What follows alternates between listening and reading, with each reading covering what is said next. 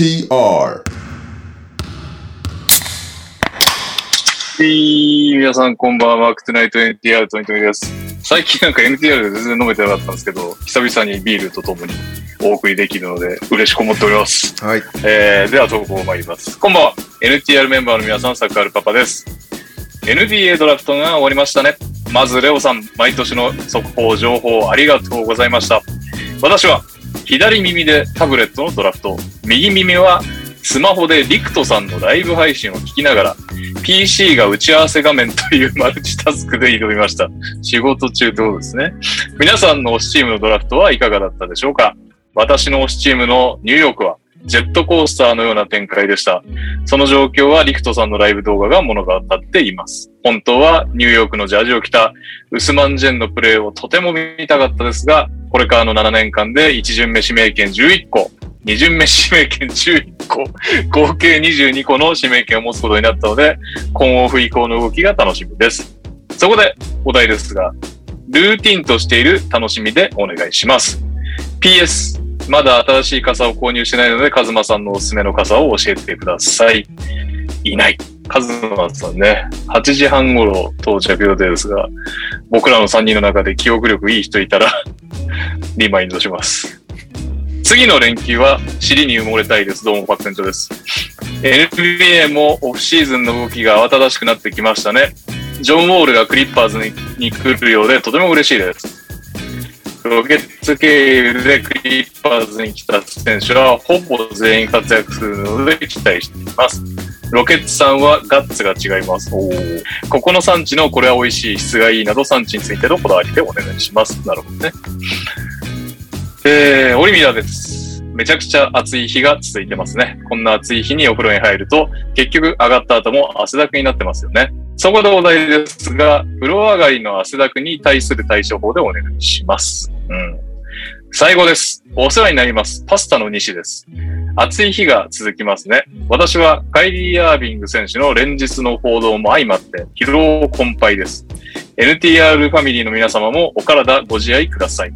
さて、オープニングの投稿ですが、好きなアイスでお願いします。ちなみに私は箱タイプのスカイバーメロンバーです。失礼しました。スイカバーメロンバーです。スカイバーって何や？というわけで、まくりますと、ルーティンとしている楽しみ。えー、産地のこだわり。えー、風呂上がりの汗だくに対する対処法。えー、そして、好きなアイス。産地のこだわり。お美味しい、これ。はい。えーっとね、ベーグルはニューヨークかニュージャージーがおすすめです。それ以外はあんまり美味しくない。なんか、そもそも確かにベーグルで美味しいと思ったことが人生でないかもしれない。でしょ？ベーグル美味しいものっていう感覚がないです。でしょ？俺ベーグルめっちゃ好きなんだけど、日本来てから絶望的に美味しいベーグルがなくて。で、なんかベーグルベーグルとかいろいろ、チェーンとかもあるじゃん、お店も一応。うん、見るのかなもう目にも入らないですけどね、私は。でもなんかやっぱ美味しくなくて。で、パン屋とかにも置いてあるんだけど、まあこれはパンだよな、みたいな話であったりとかで。で、なんかアメリカ人の友達、地元、俺ニュージャージーなんだけど、その地元の友達はさ、大学になってからこう全米にチリチリになったわけだけど、みんな口を揃えて帰ってきて食うベーグルの方がやっぱりうまいって言うんだから。なるほど。ニュージャージーはうまいニ。ューヨニュージャージー、まあニューヨークも、まあ、似たような場所だから、そこでもいいのかもしれないけど、が、やっぱりね、うまいんですよ。だからこれがなかなか 手にてか、かろうじてニューヨークは行くかもしれないけど、ベーグル食いにニュージャージー行く 行く用事がないよね、もうネットもいないし。水、水なんだと思うんだよな。わかんないけど。まあ、あと作り方、なんかあんだろうね、きっとね。なんか前も日本でさ、うまいベーグルショップ見つけたみたいな話なかったっけあった。だ多分ここで話したんだと思うんだけど、中目黒にね、ベーグルスタンダードっていう、えっあ、聞いたことあるんだ、それ。もう食べたことあるか。あんのよ。で、えっと、い、途中、最近閉まっちゃって、ああ、と思ってたんだけど、へえ最近また再開して、で、中目黒っていうより俺もね、かなりもう、あの、目黒通りの方だから、最寄り駅っていうのがあんまりないんだけど、あの、目黒の駅の坂をずっと下っていくと、大鳥神社っていう大きい神社があるんだけど、そこの交差点にある、今は。じゃあちげえ。ああ、なるほど。今はね。はい。そうそう。ちょっとね、あの、駅から歩かないといけないんで、それは何なんですか？食べるとちょっとニュージャージーに戻った感覚が得られるんですか？得られる。この人は実際ニューヨークに行って修行をして帰ってきてるらしくて、おお すげえな。本場ちょっとニューヨーク。聞いてみたいよね、そういう人って。ベーグルが好きだったのかななぜそうなったって感じ確かに。そう。だまあ原材料、発酵、成形、焼きとその全ての工程を徹底的にこだわりって書いてあるから、多分なんかあんだろうね、そういう。うーん。確かに。今度、インタビューしてみたいね。ダブドリで行ってみる？ニューヨークまで行かなくても食べれるベーグル。需要あんのかな？ベーグル好きの外国籍とかいねえかな。外国籍連れてって、おこれはリアルだね、みたいな、その一言だけもらって。はい。ということで、うんえー、ニュージャージー出身です。大西レオです。イエーイそしてもう一方。そうですね、なんか特定の食材というよりは、できるだけ四国のものを買うようにしてます。うん。えまあ、生まれ故郷というか、そこにまあ、貢献したいというのと、あとはまあ、ー、あの、食べ慣れてるというのもあるので、で、まあ、中でも、うんこれはっていうところで言ったら、ポン酢とかは、あの、高知の柚子のやつを必ず買うようにしているし、うん。まあ、魚も、あの、愛媛産とどこどこ産別のところが並んでたら愛媛産を買うとか、うん。なんかそういう、うん、感じかな。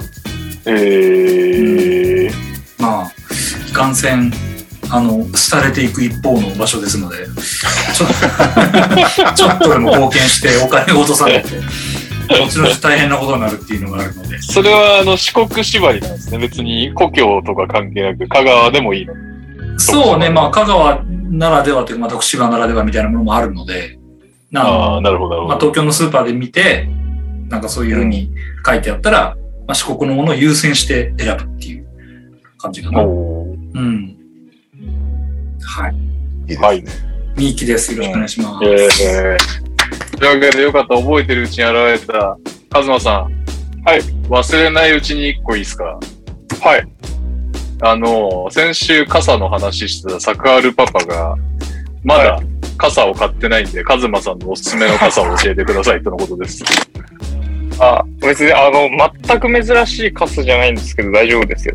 僕のおすすめなだけ大丈夫でしょう。うんセブン、セブンイレブンの傘です。ビニ傘？いや、違います。黒い傘があって、長い傘なんですけど、70センチくらいのやつがあって、はいはいはい。全部黒いやつ？で真っ黒です、真っ黒です。あー何が買ったことあるいいの ?1000 円ぐらいです。1000円ぐらいのやつ。いや、丈夫なんですよ。うーん。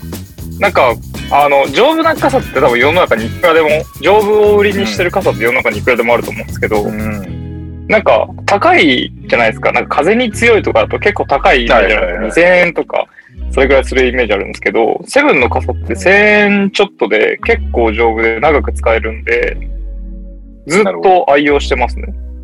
これ、これか？うん。1000円。プラス、プラスティック。真っ黒の。コンビニ傘商革命。錆びない強い、長く使える傘。プラスティックあライれ？これのね、これの、こ真っれ黒黒のやつでしょ、でも。はい。あの真っ黒のやつ。これ黒そうじゃない？あ、真っ黒じゃないな、でもこれ。うんじゃあちょっと違うのか。これ、全然違うの紹介しちゃった。じゃあもしかしたらそれの方が革命を起こしちゃってるんで、いいかもしれないですけど、革セ命、革命前夜かもしれないです。数は。セブンの傘は総じておすすめです。僕、折りたたみ傘もセブンです。ええはい。なんかぜひここ買ってみてください。ー、コンビニで傘を買うのいつもなんか悔しいんだけど、これはじゃあ、あれなんだね。いい、いいものとしていいもん、なんかビニ傘とかだとちょっと悔しさありますよね。うん。出先で絶対ビニ傘って、僕は使わないんで、あんまり。なんか社会人になってからビニ傘使うのすごい嫌で、ビニ傘使わない偉派いね。ええ偉いな。全然使ってるわ。あんま使わないんですけど、はい。おすすめです。これ、でもこれは別にオープニングじゃないんですよね。オープニングじゃないです。オープニングはえっ、と、はい。タクアルパパさん試してくださいっていうのと、産、産地へのこだわり。産地へのこだわりですか？そう。イタリア製の服しか着ねえでとかさ。ああ。それ、ある、あるなしでいいですか？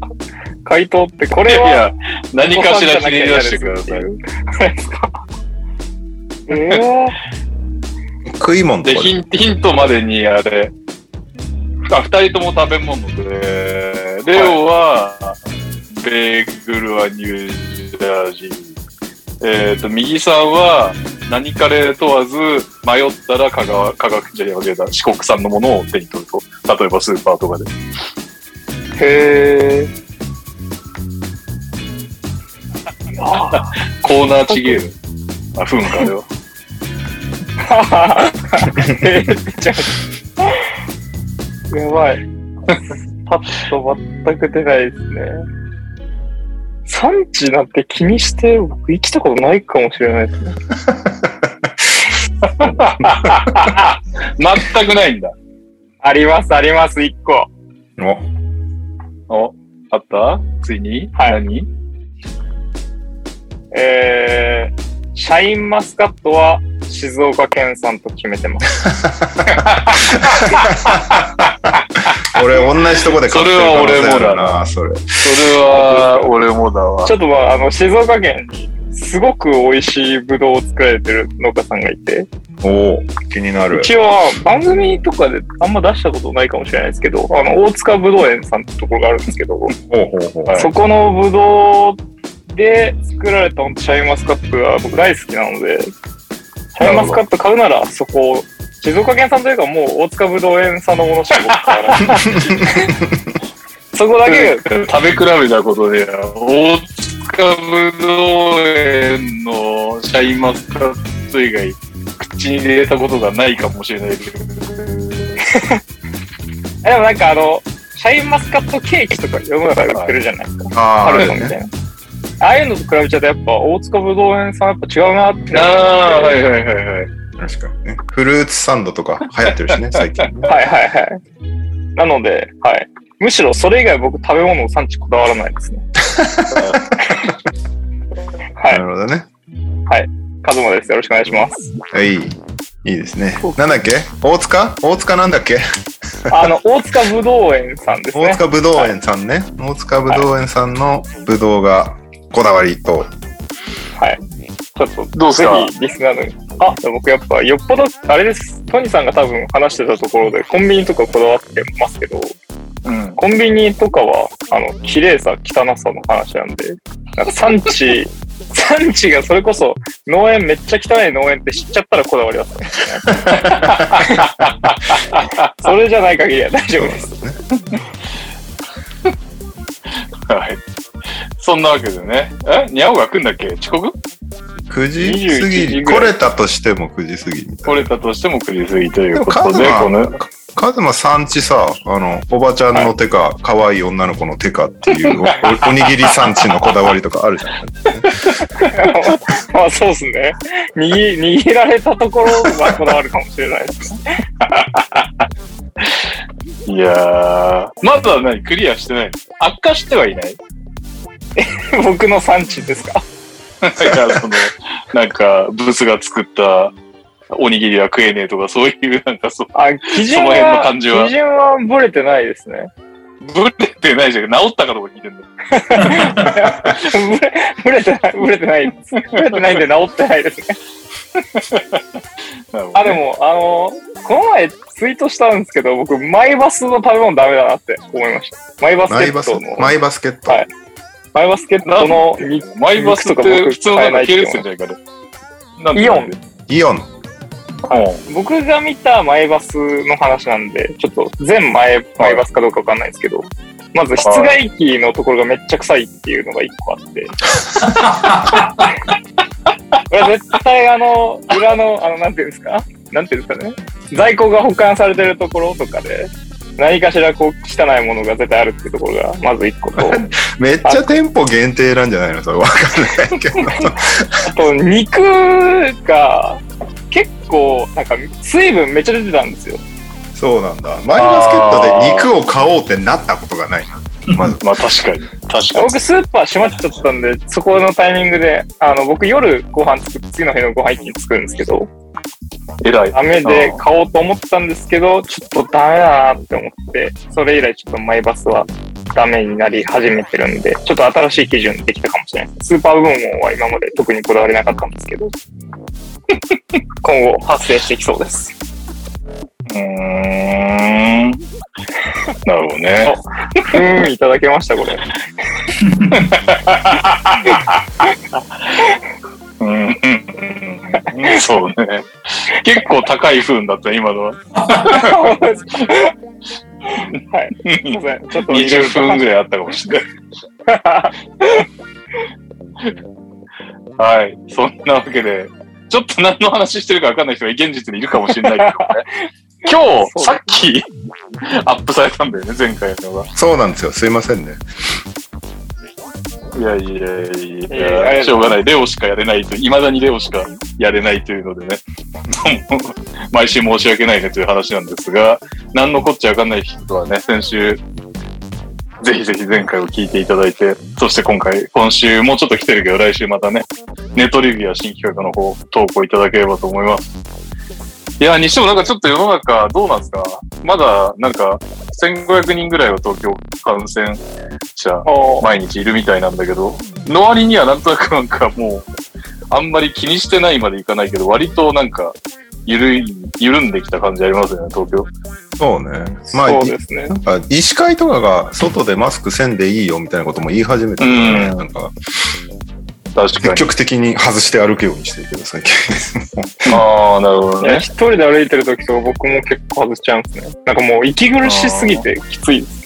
そうそう。夏やばいもんね。どうせ別に一人だし喋ってないしと思って。いや、そうですね。うん、確かに。なんか、どうなんですかね。イベントも確かにね、イベントごとね。しばらくやってないよね。やってないね。まあ、まず多は、分、はい。集まって収録をやりたいよね。一回。やりますか？ついに？人、でも映像じゃないから、本当に、本当にあれだよね。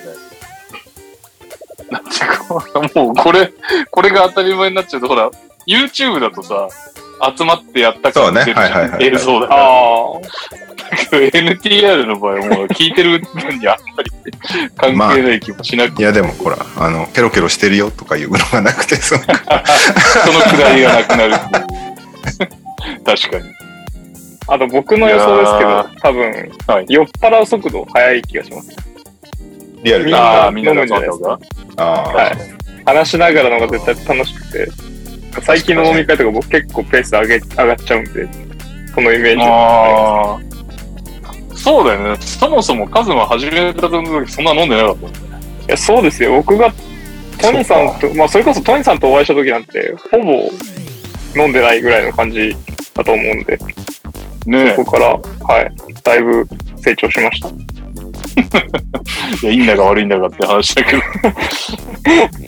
なんすか、じゃあ、収録が先？イベントよりもまずは4人、ガン首揃えてやりますか。あ。そううん。ですね。うん。じゃあ、それを目指して。はいいつぐらいですか？な、な、いつだろうね。?500 人切ったらやりますか？切るんですかね？わかんないけど。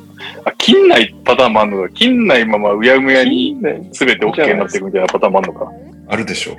じゃないですかね。なんか行動指針みたいなの出ないんですかねそれこそ。なんかもうオフィシャルで、その外ではマスクいいよみたいな、あの、一時期、ゆりちゃんがいろいろ言ってましたけど、小池のゆりちゃんがいろいろ言ってましたけど、うん。参院選終わったら何かしら出るんじゃない？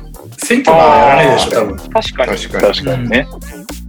なるほその時点でどうなんだと思うけどね。ね。まあ 確かに。もう、そういうもんですよね。うんそういうもんだ。田舎の方ってもう正直つけてない人結構いるよ。ああ、いるそうなの逆に、うんなんかコロナ初期って田舎の人の方が恐れてたそうそう、だから俺、先週出張行ってたじゃないですか。はい。で、い田舎だったんですけど、行ったら、うん。なんか、あの、東京の人ってまだマスク外でつけてますって言われて、うんあ、つけてますってへ言ったら、こっちの方結構もうみんな外しちゃってますねみたいなのを言ってて、ーマジかへーあだからそもそも人がいないからさ、あんまり。うん。あー、確かに密度的なこと言ってたねそうそう。だから、渋谷に行ったらお祭りかと思うっていう人間たちなので、だから、まあ確かに祭りにね。そもそもガラガラだから、まあつけてる意味がないっていうか、つけてなくてもあんまり言われないみたいな。なるほどね。うん。じゃあ、サインセ後にイベントしましょう。イベントじゃないか。収録しましょう。収録生収録ね。はい。はい。そこに向けて、目標をね、一個もずつやっていきましょう。今週のニューイェーイ。私は急激にお腹が痛くなってきたので、去ります。あれ間違間違っちゃった。ミュート、ミュートしないでいったら大変なこと。裾さんが喜ぶから大丈夫。はい、えー、今週のニュース。まあ当然あれよね。ドラフトですよね。まずは、ドラフトから、6月24日に、日本時間6月24日に NBA ドラフト2022がありましたと。そして、1位、ずっとジャバリ・スミスって言われてたのに、急にパオロ・バンケロが指名されるっていう、はい、ポーランド勘弁してくださいよ、マ本当に。もマジックのブラフでしたっていうやつですね。でマジックはなんならバンケロ呼んでなかったらしいからね、そのドラフトのワークアウトとかにも。なんだえー、これがさ、何なんだろうね。マジック側が隠したかったからそうしたのか、バンケロ側が断ってたのかによって、なんか状況だいぶ変わるよね。確かに。だから指名された時バンケロすごいなんか、超真面目な顔でシーンとする時間帯があったんだけど、あれはこう感極まってたのか、ふざけんなって思ってたのか、どっちなんだろうなと思って、気になるところです。うあの、ふざけんなと思ってたら結構面白いですけどね。開幕早々揉めてるんですよね、ルーキーが。PL 学園の桑田状態かもしれないですね。ああ、うんなるほどね。それはあるかもしれないですね。巨人に指名されて、真顔でしたけど、あとに。はいはいはい。まあでも、その道をたどるなら、スターになるかもしれないから。そうね、確かに。で、それを受けて、2位のサンダーがどうするのか。ずっと2位は、ジェット・ホルムグレンって言われてたんだけど、そうね、そのジャバリ・スミスが落ちてきたからどうするかと思われましたが、そのまま、ジェット・ホルムグレン、OKC。そして3位、ヒューストン・ロケッツがジャバリ・スミス。このイェイ3人がトップ3だろうという話だったんですが、当初はね、ジャバリ・スミス、ホルムグレン、バンケロという噂だったんだけど、どうですか、ロケツ的に、ジャバリ・スミスは？えー、寝耳に水とはこのことです。驚きました、本当に。うん。あの、なぜなら今まで、そのドラフト前は、ロケッツファンはみんなもう完全に、あの、コーヒー飲んでリラックスモードみたいな感じだったから、はいはいはいはい。全然ドキドキしなかったんですよ。うん。それがなんか直前に、あのー、5時かなが、マジックがバンキロに行くぞっていうツイートをしたよね、確か。そう、ほんと直前だったんでね。なんならねその番ちょ、組でも言ってましたよね。うん、そのちょっと前には、だってジャバリ・スミス、ホルムグレン、バンケロになりそうだみたいなツイートしてたからね。うん。うんそれが出て、ざわっとするっていう、なんかあの、タイムライン上がざわざわして、えっていう感じになったのは覚えてるかな。それまでみんなあの、バンケロが来た時のためにみんな画像を作ってたからね、バンケロ用の。そあの、ウェル、ウェルカムヒューストンみたいな、そんな感じで、なんかあの、バンケロが、あの、KPJ と、あれ、あの、ジェイレンの横に並んでるみたいな。うん。うん。なるほどね。一気にそれが無駄になるっていう。で ジャバリ・スミスはジャバリ・スミスで怒ってたよね。なんかね。怒ってたね。あの、まあ、多分、チームどうこうっていうよりも全体1位に俺はなれるんだってずっと思ってたと思う。うんそれが急に3位になっちゃったので、ちょっとショック受けてたっぽいけど。うんだからね、なんかごめんね、悪いのはマジックだよっていう感じだったんだけど。早速、見返してやるぜ発言も出てたし、楽しみだけどね。えーそうね。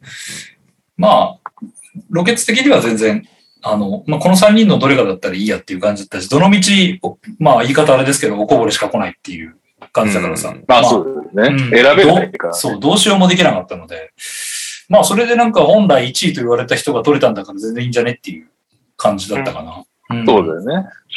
なんか予兆はあったっぽいんだよね。これ前の晩に、ドラフトの現地の前の晩に、今までその、何？あの、賭け？ベッティングでさ、ジャバリ・スミス1位、ホルミグレン2位、うん。バンケロ3位みたいなのが。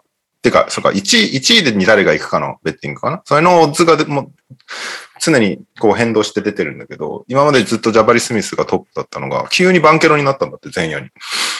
で、へなんだなんだっていう、なんかインサイダー情報的なものがあったのか、えー誰かが無理やりバンケロを1位にしようとしてるのか、ど何なんだろうみたいなことを言われてて、なんだろうねみたいな感じで、言ってたらまさかの当日になってバンケロ1位っていううん。なんで、ながちバカにできないベッティング系の情報も。うん。そして4位、これもまあ、うんサプライズっちゃサプライズなのかな？本当はね、4位、ジェイデン・アイビー、またが規定路線みたいなうん。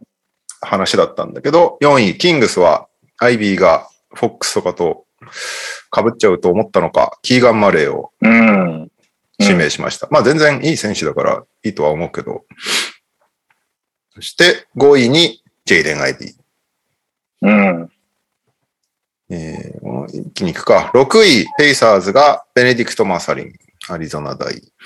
そして7位、これは結構賭けに出た感じになるけど、評価は高いよね。シェイドン・シャープ。ケンタッキー大の1年生だけど、えー怪我で1年丸々大学出てないので、まあ、実質、こ 高校までしかみんな見てないっていう選手なんだよね。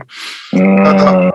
めちゃめちゃ評価は高かったんで、あの、全然1位候補になれるような選手だったのが、その見れなかった。だから、なんだろう、比較に出すとなんかかわいそうだけど、マイケル・ポーター・ジュニアみたいな感じ？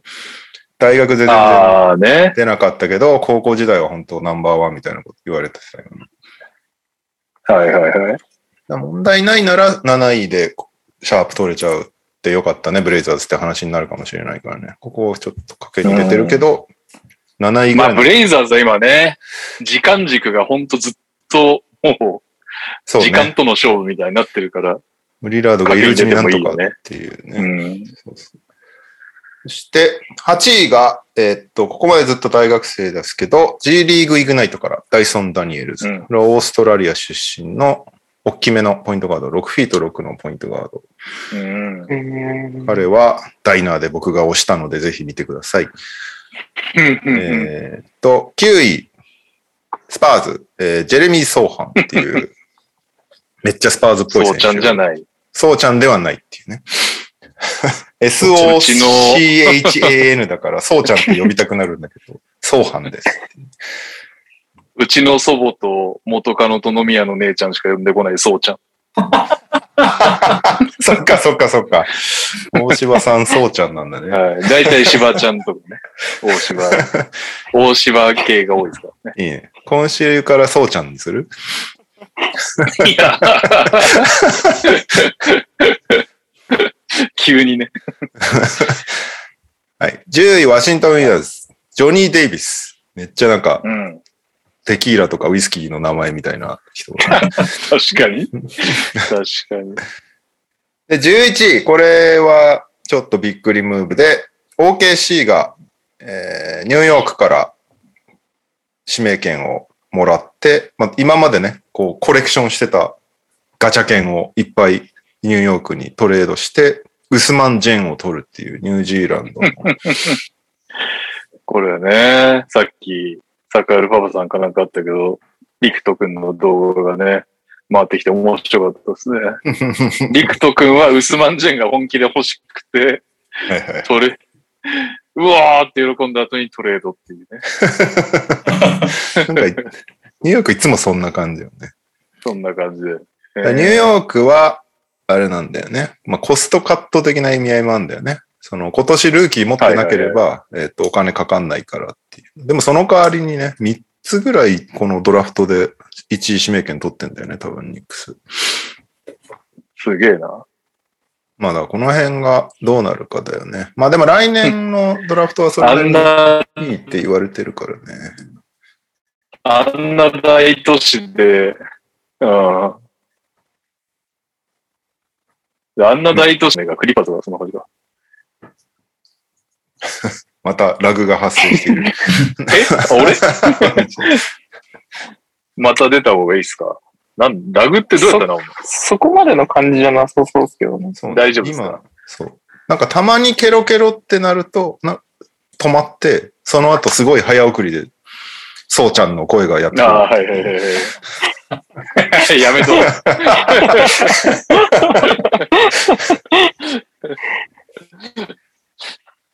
はい。ということで、OKC がね、その、今まで集めてたはいファーストラウンドをそこまで出して、でも取るべき選手になるのかは、ウスマン・ジェン次第っていう感じですね。頑張ってほしいですね。うん。えー、12位、ジェイレン・ウィリアムズ。えー、片方の方。なんかあの、ジェイレン・ウィリアムズっていうのが2人いて、このドラフト。両方とも OKC が取るっていう、なんか、大問題が起きてるうん。そして、13位、デトロイト・ピストンズ、ジェイレン・デューレン。これも、えっ、と、うんあれだよな、ニューヨークとの三角トレードみたいなやつだよね。ケンバがシャーロットに送り出されましたから、ニューヨーク。その後、バイアウトされるっぽいけど、ケンバー B リーグ来ねえかな。うん。いろいろと指名権が動いてますか。デューレンは今年の割とセンターと、純粋なセンターとしては一番いいんじゃねえかみたいなことを言われてた選手ですね。メンフィス大1年生。すげえな。ウィングスパン226。僕めっちゃ欲しかったですよ。やばい。そうなんだよ。センター欲しいチームあ、は本当デューレンかマーク・ウィリアムズみたいな感じ。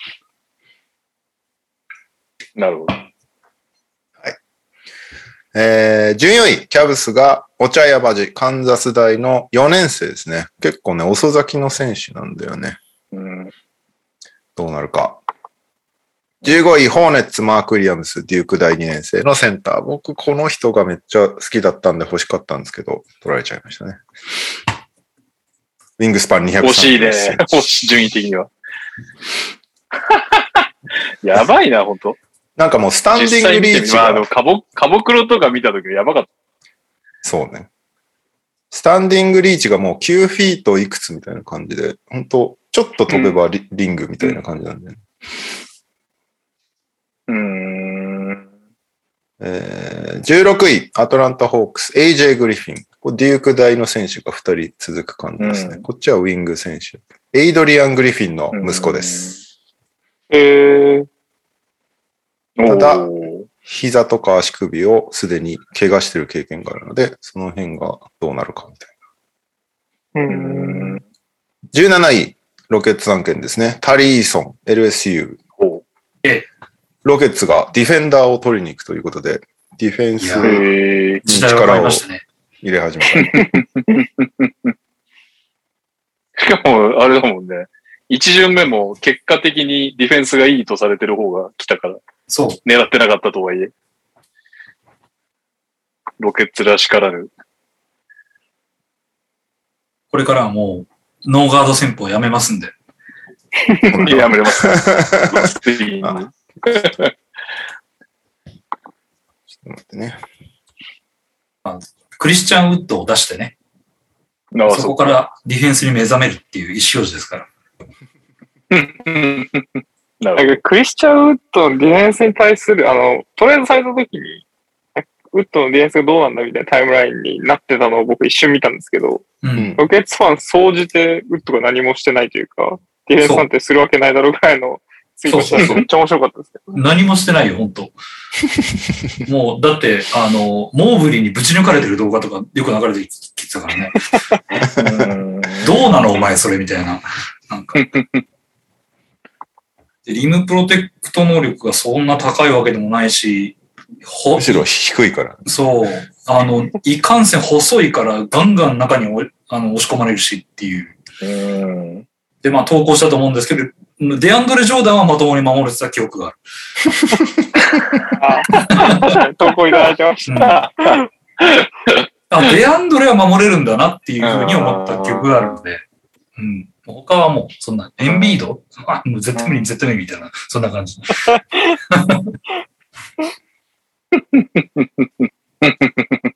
はい頑張ってほしいですね。タリ。はいタリ。タリって本名なのかな？多分、タリ。タリ。タリ。はい。そして、18位。我らがシカゴブルーズ、デイレン・テリー、アリゾナ大2年生。楽しみです。なんか、もうロンゾボールみたいな選手です。うんん。ロンゾボール揃えたんですか？ロンゾボールを揃えました。ロンゾボールでもままだ、あのーひ、なんだっけ、膝？膝？肘？の状態が良くないから、出れるかわかんないし、今シーズン。まだダメなんだ。うん長、まだ。え、マジで？でも、やば。まあ、今シーズン丸々ってことはないと思うけど、まだね、いい話は出てこ長引いちゃないから。ってるね。そうなんだよね。でも、デデイレン・テリーは6フィートかわい6で、その、ポイントガードもでき、ハンドリングもディフェンスもいいみたいな。その、ロンドがブルーズでやっててめっちゃ良かったことをやってくれるんじゃないか。というか、学ぶことが多いんじゃないかっていうことで、楽しみ。ですね、結構。うんなんか、インサイド行くんだろうなと思ってたら、まさかのウィングトリーとかちょっとびっくりしたけど、まあでも、うん。楽しみな選手ですね。見れば見るほど好きになる選手です。うん。いいやつっていうことだけは分かりました。そして、19位、うん。えートレードアップしましたメンフィス・グリズリーズが、ウェイクフォレスト第3年のジェイク・ラレイビア選手。うん。ミネソタがもともと19位持ってたんですけど、メンフィスが22位と29位をトレードして、19位にトレードアップということで、うん。ジェイク・ラレイビア、どうですか？クリス・バーノンはとりあえずトレードアップしてでも大体取りに行くというクライマンの姿勢を褒めてましたね。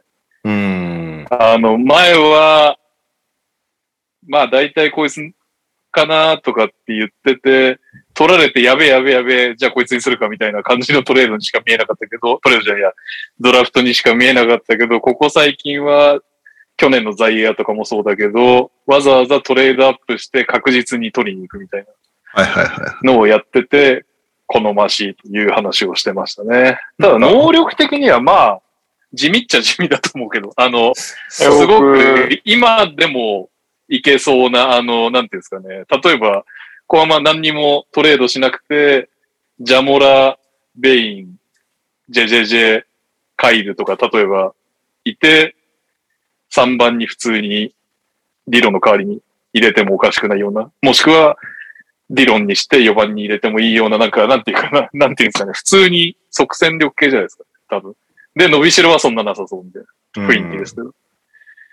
どうですか最近の、最近のグリズリーズっぽいドラフトですよね。あの、割と年食ってても取ってくるみたいな。ティルマンとか、ベインとかみたいな。はいはいはい何年かちゃんと大学でやかって、そうそある程度数値見込める状態で取ってくる系の選手だなとは思いましたね。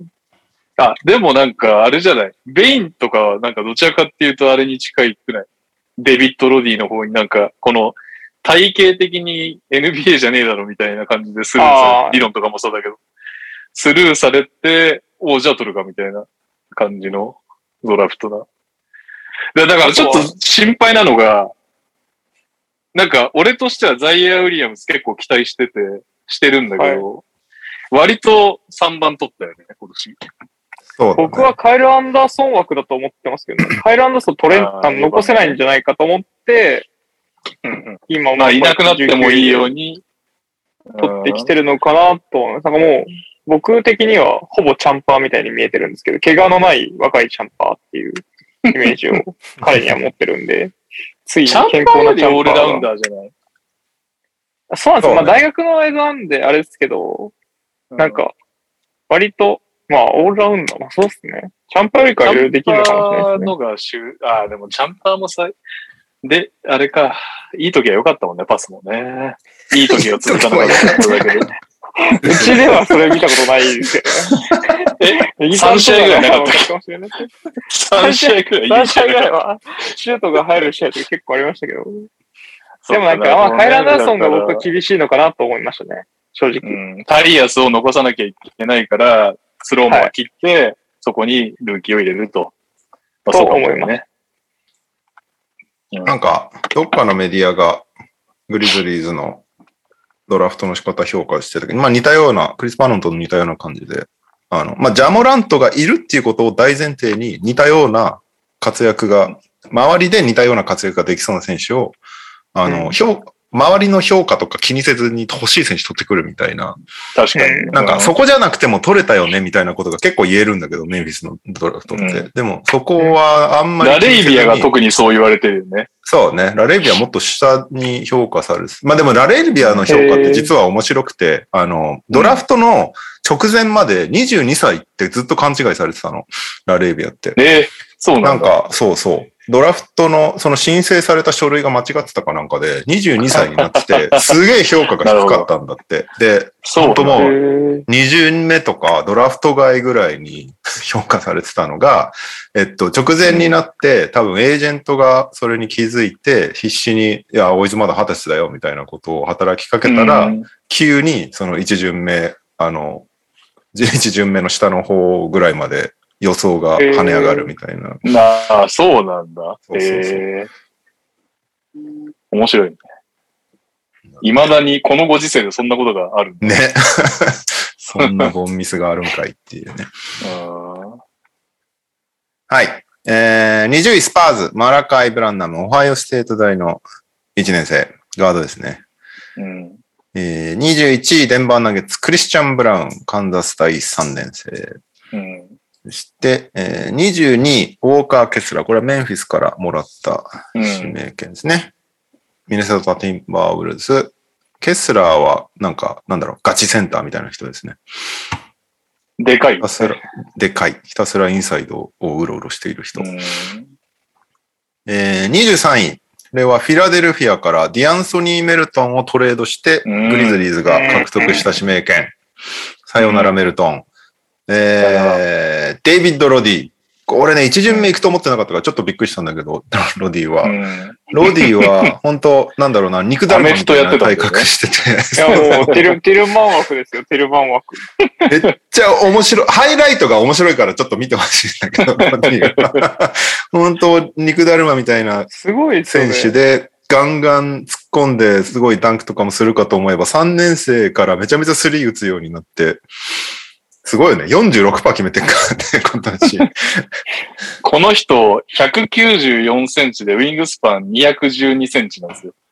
だから、ね普通だったら、普通だったら、ひょろいはずの体型なのに、な、長い腕が太いんだわ、これ。めっちゃいない。だやギブスみたいな感じだよね、本当ああ、確かに。そギブス外をやってるジェフ・ギブスみたいな感じ。本当なんでアメフトやってないの？あなたみたいな選手。そう。え、やってたんだよね、確かね。やって、やってました、やってました。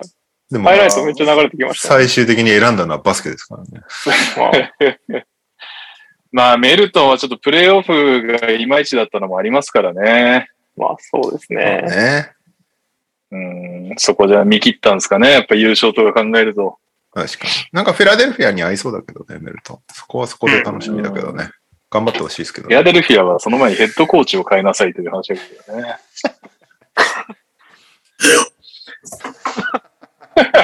一瞬あれ。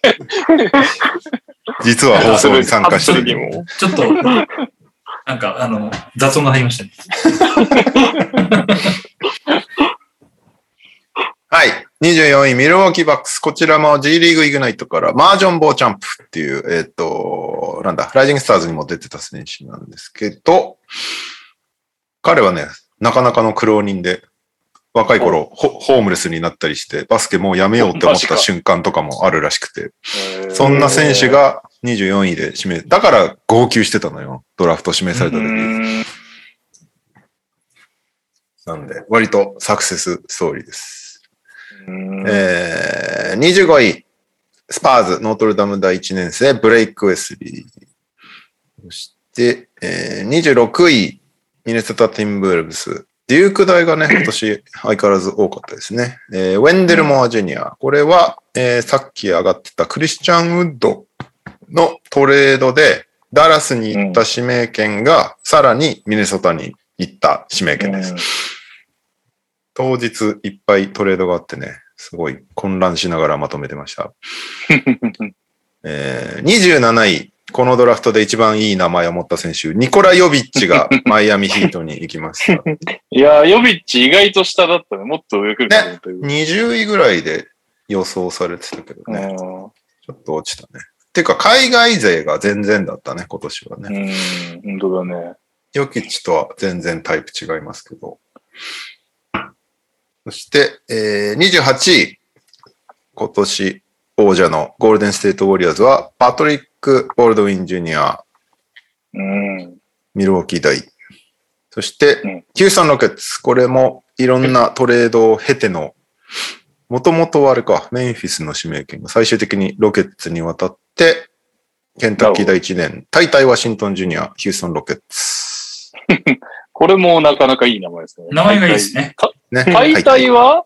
大体はあれ？ニックネーム？何なんだろう、これ。大体ってね、なんだ、なんだって感じだよね。どうなんだろうな。タイロン・ルイス。ニックネーム大体。えーうん。アイロン・ルイス・ワシントン・ジュニアってこと？タイロン・ルイス・ワシントン・ジュニア。そうです。長いな。うんまあまあ、タイロン、本当はタイロン・ワシントン・ジュニアだよね。多分。ルイスはミドルネームじゃないかな。うん。で、通称、タイタイ。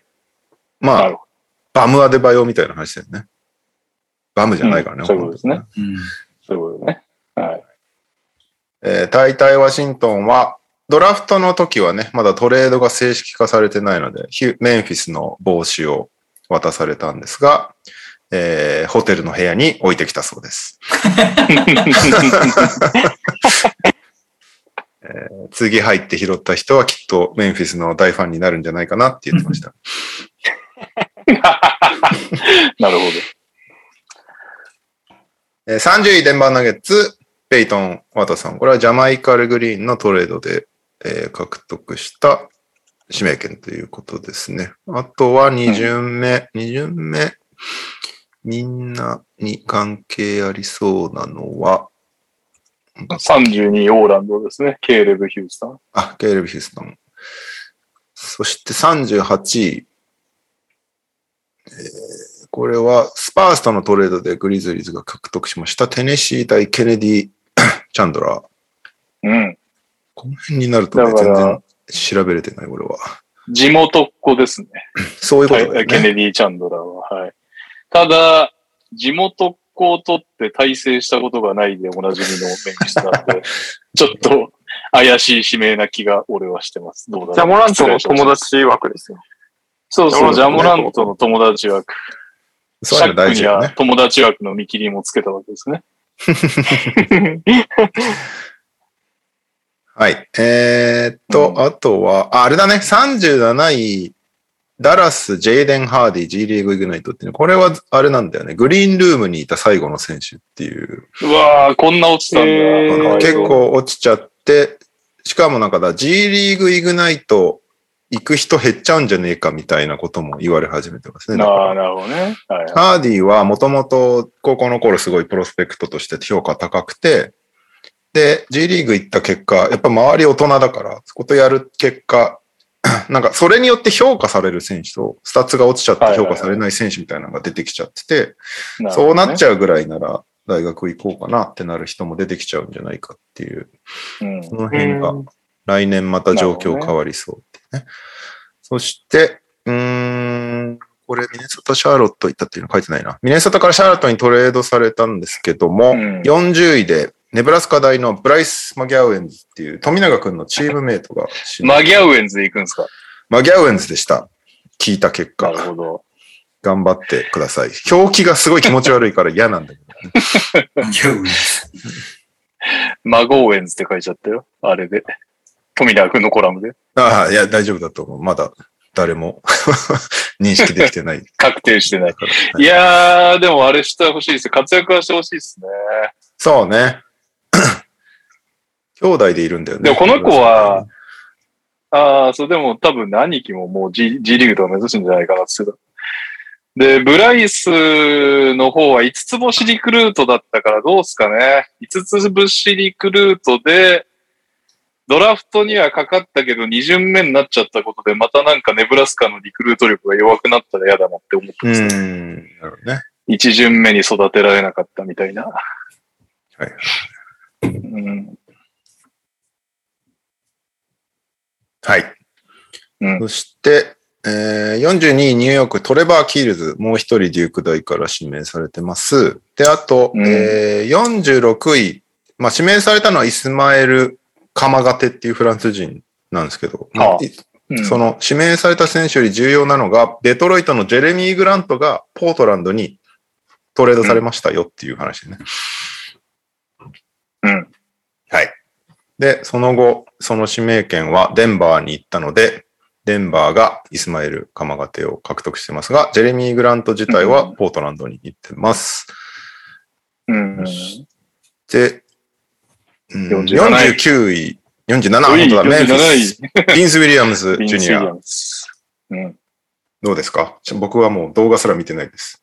この辺になると。ビン、あのーちょっと下手そうでした。ななんですかね。あの音ー下手そう。なんですか。シューティングガードっぽいハイライトで、なんだろう、ハーデンとかみたいな感じで、左利きでステップバックを打つんだけど、怪しいシュートが入るのはハイライトからなのか、本当に入るのかっていうのが、ちょっと、なんだろう、ドキッとするシュートフォームで打ってきますね。なるほど。気になりますなん。かステップ、ステップバックした後になんか、このリグループできてない感のまま打つみたいな感じですね。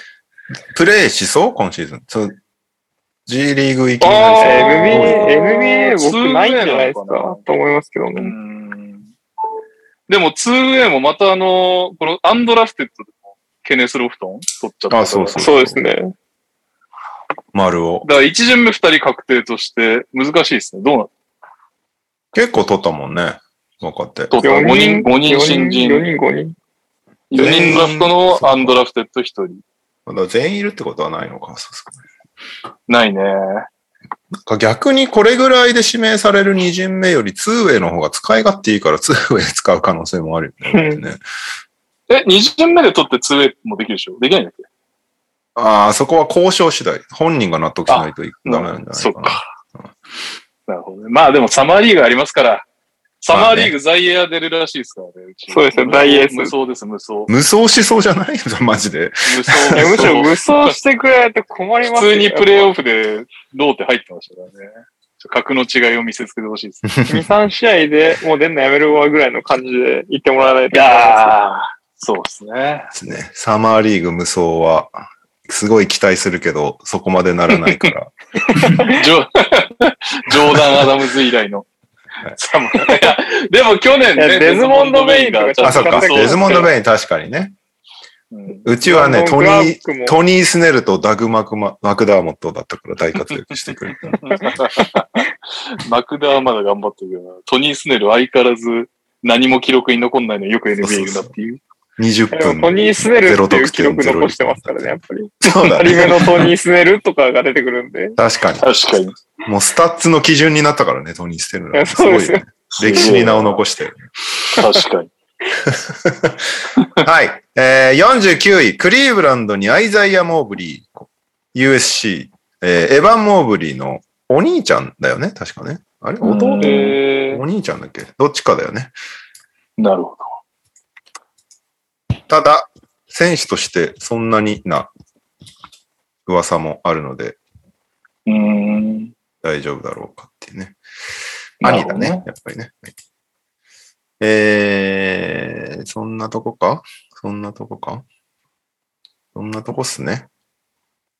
あとは、えー、ドラフト外契約の方が実は面白くて、スコッティ・ピッペン・ジュニア、レイカーズ、あバンダービルト大、うんえー、まあ、名前のままですけど、スコッティ・ピッペンの息子です。とうんレイカーズと 2way 契約を結びました。そしあて、ロン 2way ハーパージュニア。うん、2way。うん。ーロンハーパージュニアも、えーロンハーパーの息子、ラトガーズ大ですね。が、ラプターズと 2way 契約。そして、さっきちょっと名前出ましたけど、グリズリーズはケネス・ロフトン・ジュニアと 2way 契約。彼は、えっ、と、めっちゃ太ってる面白い選手です。あの、201センチ、127キロ。めちゃめちゃ125体重を落としたって、なんか、落としたんだ。なんかプレドラフトのあのワークアウトみたいなのあるじゃないですか。あそこのタイミングで結構、まあ大学時代のハイライトとかと比べるとだいぶスリムになったけど、はいはいはい。ん。もうグレン・デイビス枠だと思ってる。なんか、アンダーの、アンダーの大会の時、面白すぎたんだよな、見てて。まあ、確かにそうっすよね。USA 代表で、ちゃんとか、ちゃんと活躍してた印象あるんで、僕は。そうそうそうそう。いや、かそう、活躍してたあの有名ですし。あの体型でボールプッシュもするし、プルアップスイートも打つからね。面白い。面白いキャラ。面白い体型の選手を二人取ったグリズリーズっていう。いやいやいや、ロディは一緒にされたくないでしょ。アスリート体型です。いやいや、別路線で面白いから、ロディは。エネス・ロフトン・ジュニアとロン・ハーパー・ジュニアに関しては、ダイナーの方で、しばちゃんと MQ さんが取り上げてるので、ああ、そうですね。確かに。はい。ください。って感じですかね、ドラフトは。うん。なんか、言い残したことあれば。言い残したサマリー、ことはサマリ、ー系だと、シャックの息子も。あ、そうだね。シャリーフ、あーシャリーフ・オニールが、レイカーズのサマーリーグチーム入りしてましたね。なるほ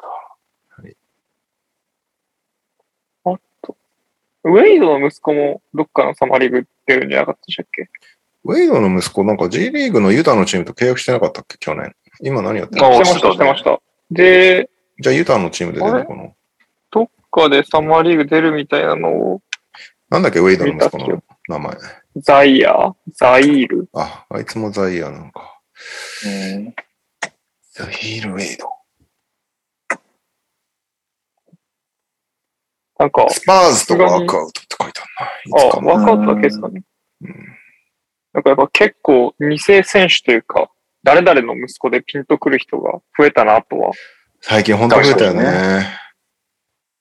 元選手の息子系がやっぱり。元、元選手がコーチとかで増えたねとか思ってたけど、息子が選手になってくる時代になってきたっていう、なんかもう、年を感じる。本当だよね。はい。えー、久々にリアルハイリアル更新してたブルーズファンインジャパンは、うん。当日のページビュー数は4万5千でした。すげえ。おおー、すごい。すごいですね。このとか別に売ってるわけじゃないのに、4万5千とか。ここだけね、めちゃめちゃページビューが増えるっていう。すげええー、な。えー、ドラフト、じゃあそんなとこでいいですかね。はい。はい。はえー、その他ニュースですが、アトキンソンがホーネッツのコーチ辞めますっていうか、なる、なります、辞めますっていうく くだりがあった結果、スティーブ・クリフォードがまさかのホーネッツのヘッドコーチに返り咲くというね。ニュースがありました。クリフォードは割と、割と鬼軍曹タイプなんだよね。その、1、2、3年で選手たちがもう疲れちゃうっていう感じなんだけど、戻ってくるってこう珍しい感じなもするけど、どうなんですかね。それぐらい人がいないってことですよね。だ担当に何やってんっていうね。えー、担当にね。と、これは、あれですね。いろいろドタバタあった結果、カイリー・アービングオプションコーチということで、ネッツに残りそうっていう。なんか数日前にカイリーがトレードあの、サイントレード、オプ、まあ、どちらかとあれだよね。オプトイントレードの行き先を探す許可をブルックリンからもらったみたいな話が出てたんだけど、うん。その後の噂レベルの報道では、レイカーズ以外どこも興味持ってないっていう話になって、で、レイカーズはなんか、で、レイカーズから提案されるトレード案に、ネッツは全く興味を示さずみたいな感じになって、で、誰もいないもんな。そう。なんか、ラスとか提案したらしいけど、嫌だっつったっぽいよ。それはそうでしょうよ。だって KD、KD がいる。結果、カイリーはオプション行使して、えー、なんかすごい暗号文みたいなツイートをして、熱に残ることになりましたということで。みんなカイリーに振り回されるっていうね。うん。どうなんですかね。すごいよね。これでカイリーが残るって決まりました。つって、KD が、よし、トレードしてって言い始めたらまた面白いけどね、これね。どの道トレード？どうなっていくのか。いや、地獄っすね。これでたまに、なんていうかなんかもう信頼しづらいカイリーだけ残ったら？ね。大丈夫、ベンシモンとかいる。おうおうもう忘れてたわ。電子もか。電子も動くとこ見れんのかな？次のシーズンは。はい。ね。もうサマーリーグ出てほしいなんだ。出ないでしょう。プライド的に出ないでしょう。サマーリーグで3を乱発してほしい。やんねえだろうな。そんなのやるぐらいだったらもうやってんだわ。絶対。打ってんだわ。この時点で。そうなんですよね。えー、ジョン・ウォールバイアウト成立。ロケッツおめでとうございます。ありがとうございますありがとうございますだよね、これな。どどちらかというとロケッツに対して。値段下げ、40ミリオン払いました。下がったってこと？一多少応、5ミリオンぐらいえっと5ミリオンぐらいうん、6か5、5、6ミリオンぐらいは、あの、割引に応じていただいたようで。なるほど。はいおめでとうございます。ありがとうございますよかった飲食業がちょっと、あの、右肩上がりになってきたのかな？ね、あの。みんなもうマスクしなくなったから、アメリカ。いやそして、えー、ウォージの感じだと、クリッパーズと契約する予定だそうですけど、ウォール。ーうん。まだね、この時点でクリッパーズと合意とか出ちゃうとね、またタンパリングになっちゃうからね。どうなるかわかんないですけど。クリッパーズに行ったらさ、うんカワイ、ジョン・ウォール、ポジョ。うん。強そうだけど、レジー・ジャクソンがなんか怒り始めそうじゃない？俺スタメンじゃないの？みたいなことを言い始めそうじゃない？うん。うん。そうですね。なんだろうな。クリッパーズ、ね。いや、まあ、タイ、タロンルーだからまだなんとかっていうのはあんのかな。ああ、なるほどね。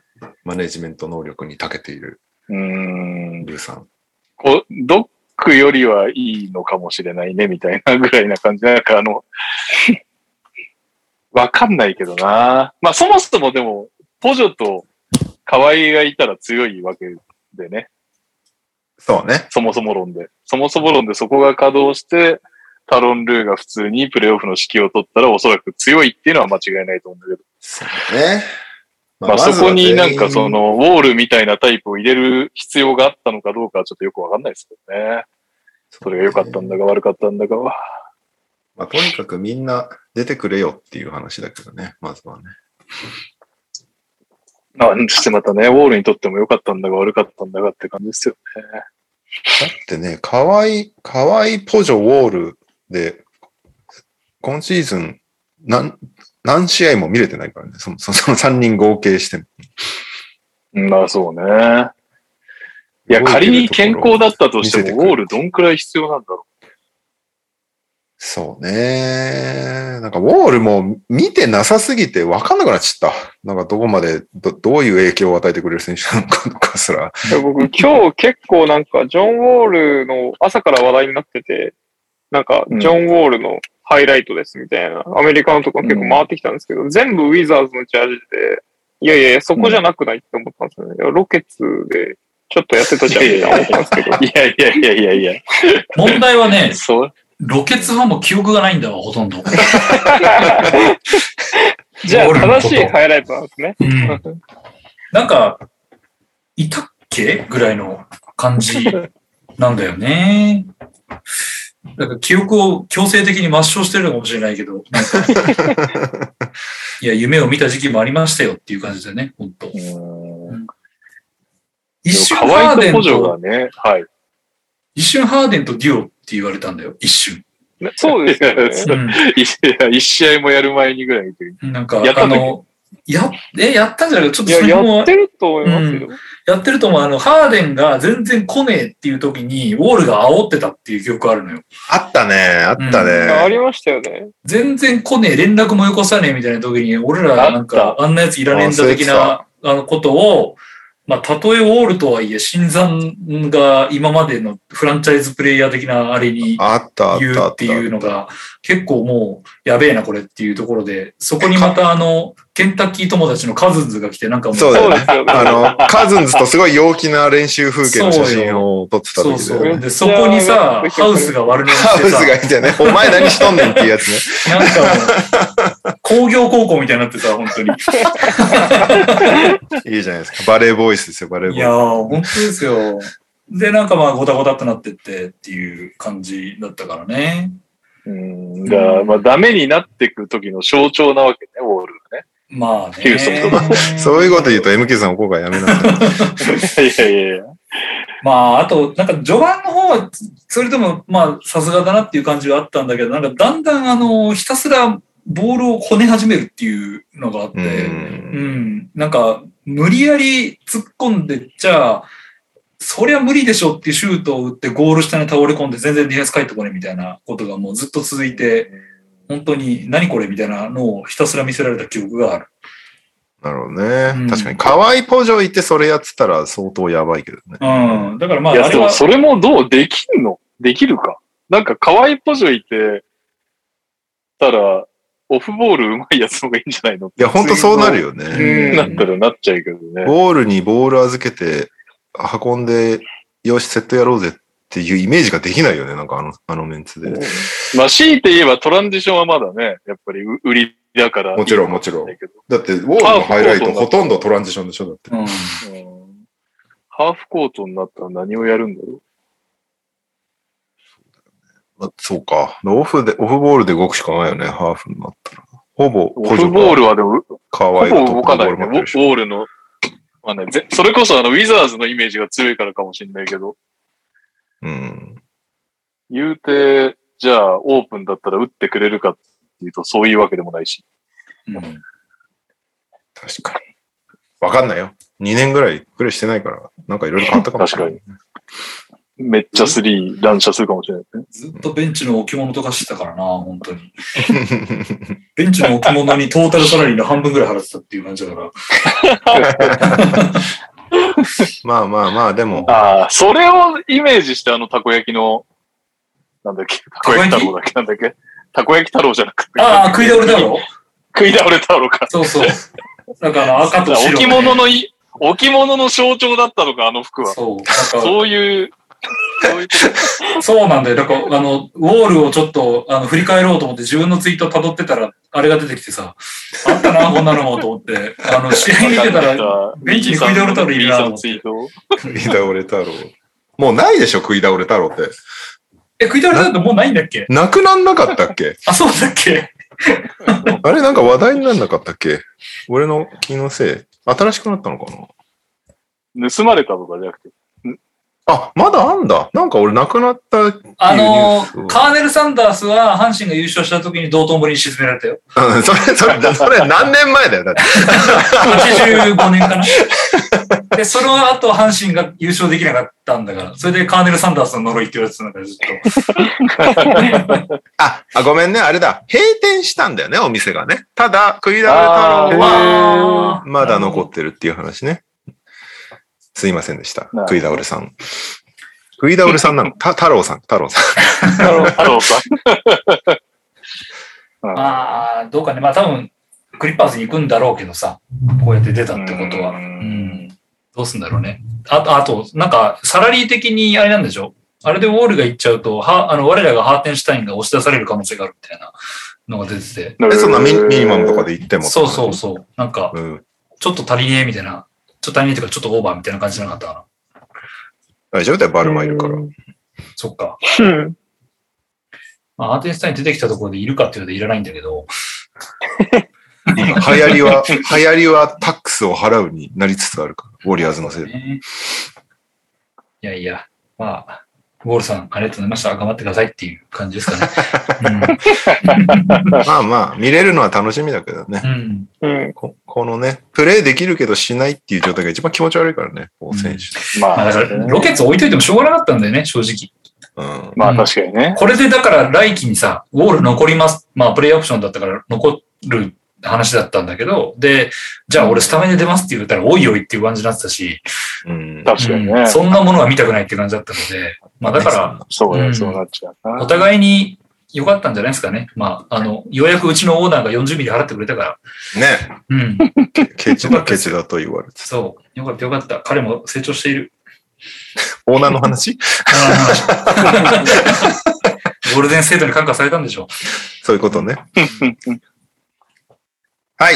えー、その他、まあいろいろあったんでしょうけども、オフシーズンっぽいニュースに入りますと、シャックがマジックを買いたがってるらしいっていうね。う。おー。デニス・スコット、元チームメイトの、を、なんか自分の番組に呼んで話してたけど、なんか一緒に買いたいよねみたいな話を してて。でもなんか30年ぐらいデボス一家っていうとこがマジックをずっと持ってるんだけど、うんそこ、そこが売りたいってならない限りは何も動かないとは思うけど、シャックはなるほどね。そうしたいらしいです。そんなシャックはダラスに、えー、家を買いましたということで、久々の住宅情報ですけど、うん1.2ミリオン。だから、いん ?1 億？6000万ぐらいかな？で、家を買ったんですけど、結構広いんですよ。4924平米なんで、2.64 このもう単位がよくわかんないね。東京ドームの グラウンドに2.64個置けるっていう感じだから結構でかくない？その外野とまあ確かに。うん。内野に一軒ずつみたいなイメージだから。広いんですよ。まあダラスだから土地があまり狂ってるからテキサスって。あまり狂ってる。でも1億6千万でそんなでかい家買えるんだっていうね。で、えー5ベッドルーム、6バスルーム、2パウダールーム。ちょっと新しいですね。えー 3台の車が入るガレージ。そして、オフィス、事務所ですね。シアター、ラグーンスタイルのプールということで。えー確かに、パウダールーム2個って今まであんまなかったんじゃないですか？ね、まああったんだろうけど、そ出てこなかったっていうだけで紹介されてなかったみたいな。パウダールームって、あれ2ね、個とかの方がよっぽど使い勝手いいと思いますけどね。なんか家として？そうね。でもシャックがパウダールーム使うとあんまり思えないけどね。あ、まあ、シャックだけじゃないかもしれないですけど。パウダールームあれね、あの、デパートとか、モールとかにある、えらい広い女子トイレみたいなやつ。ん そうですね。お化粧をみんなするためのやつ。で、なんで、ダラスにシャックがっていう話なんですけど、うんシャックはビッグチキンっていうチキン系のファーストフード店を持っていて、そこがテキサスに進出、あの、進出するらくて、するらしくて、なんか50だか60店舗ぐらい一気に作るんだって。へそこでーセカンドハウス的な感じで仕事をするそうです。広すぎるなっていう感じもするけど。はい。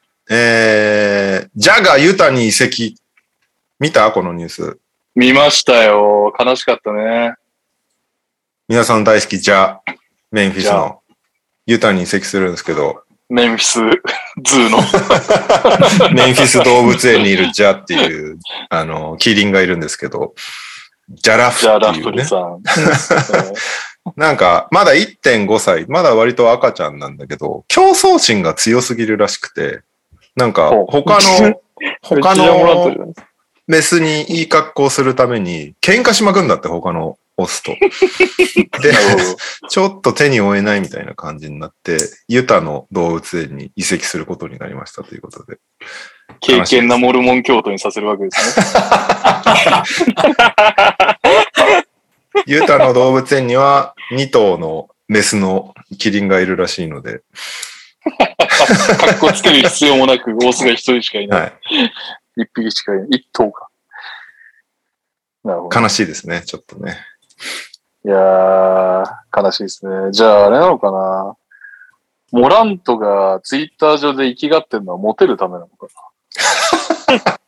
ひょっとして。そういうそういう相ことダサいですけどね。だとしたら相当ダサいですけどね。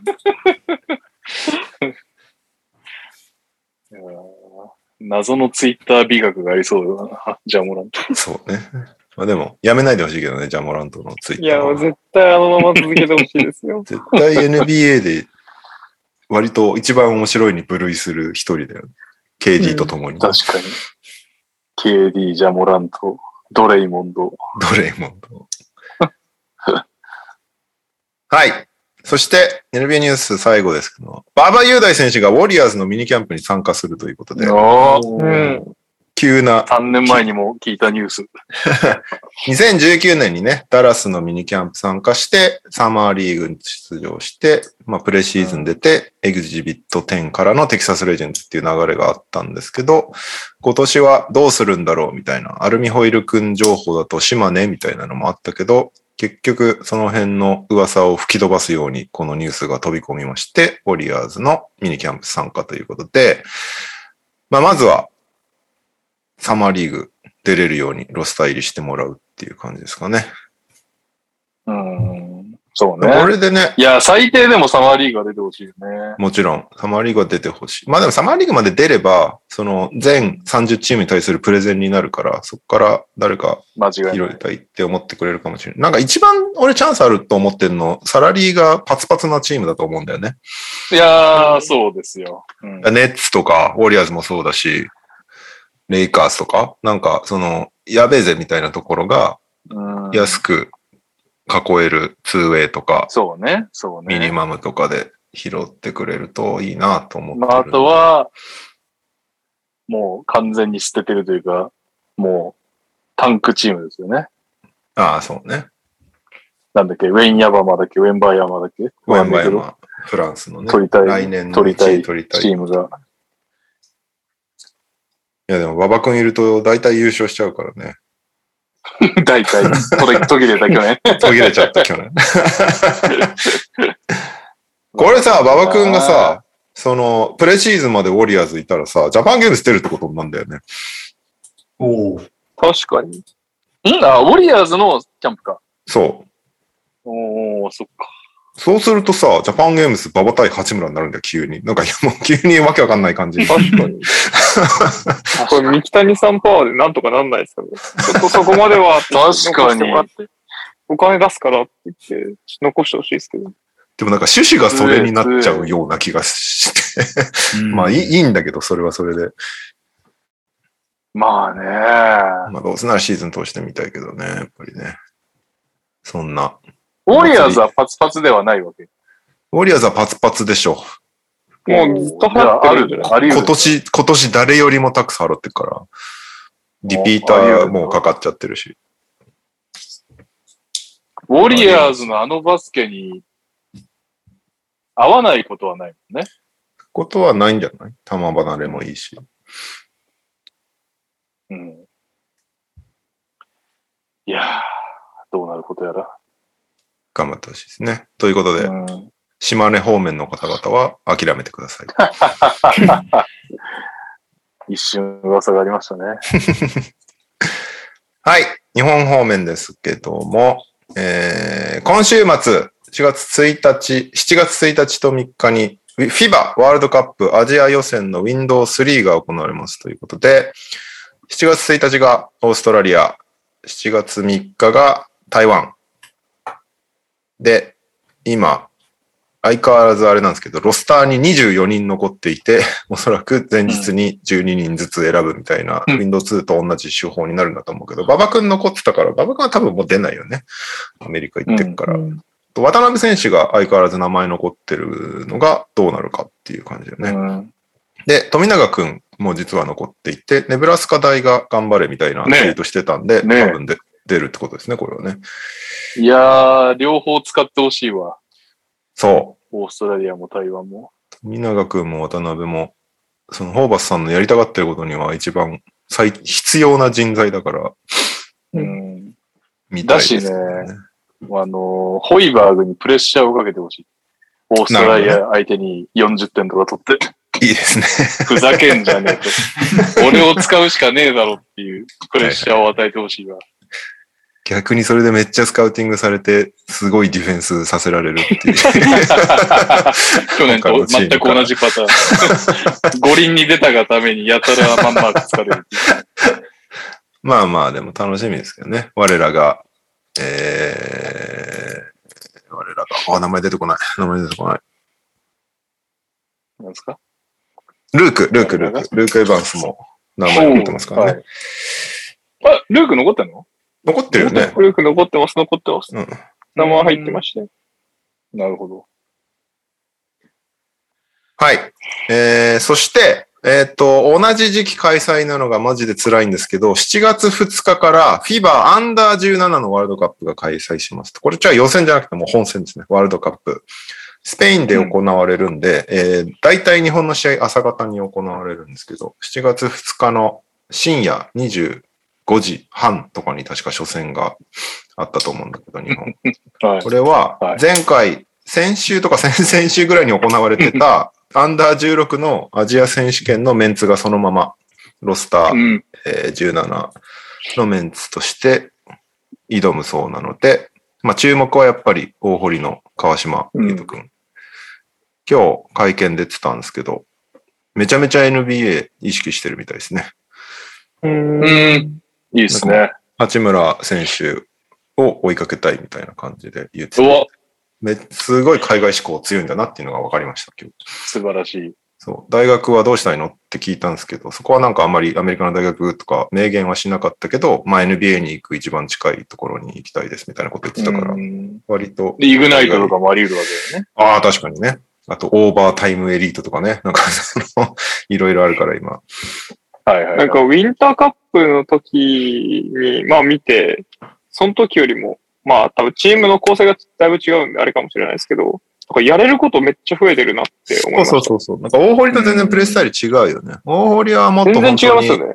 あの、インサイドでしっかりとビッグマンとしてプレーする役割を与えられてんだけど、あの、なんかハンドルしてドライブとか仕掛けてたんで、あこんなことできるんだって思いましなんかもうボールも運んでるし、スリーもいっぱい打つし、オールラウンダーとしてプレーしてる感じがあるんで、それは多分、うんやっぱ海外を意識してるんだと思う。た。なるほどね。ね。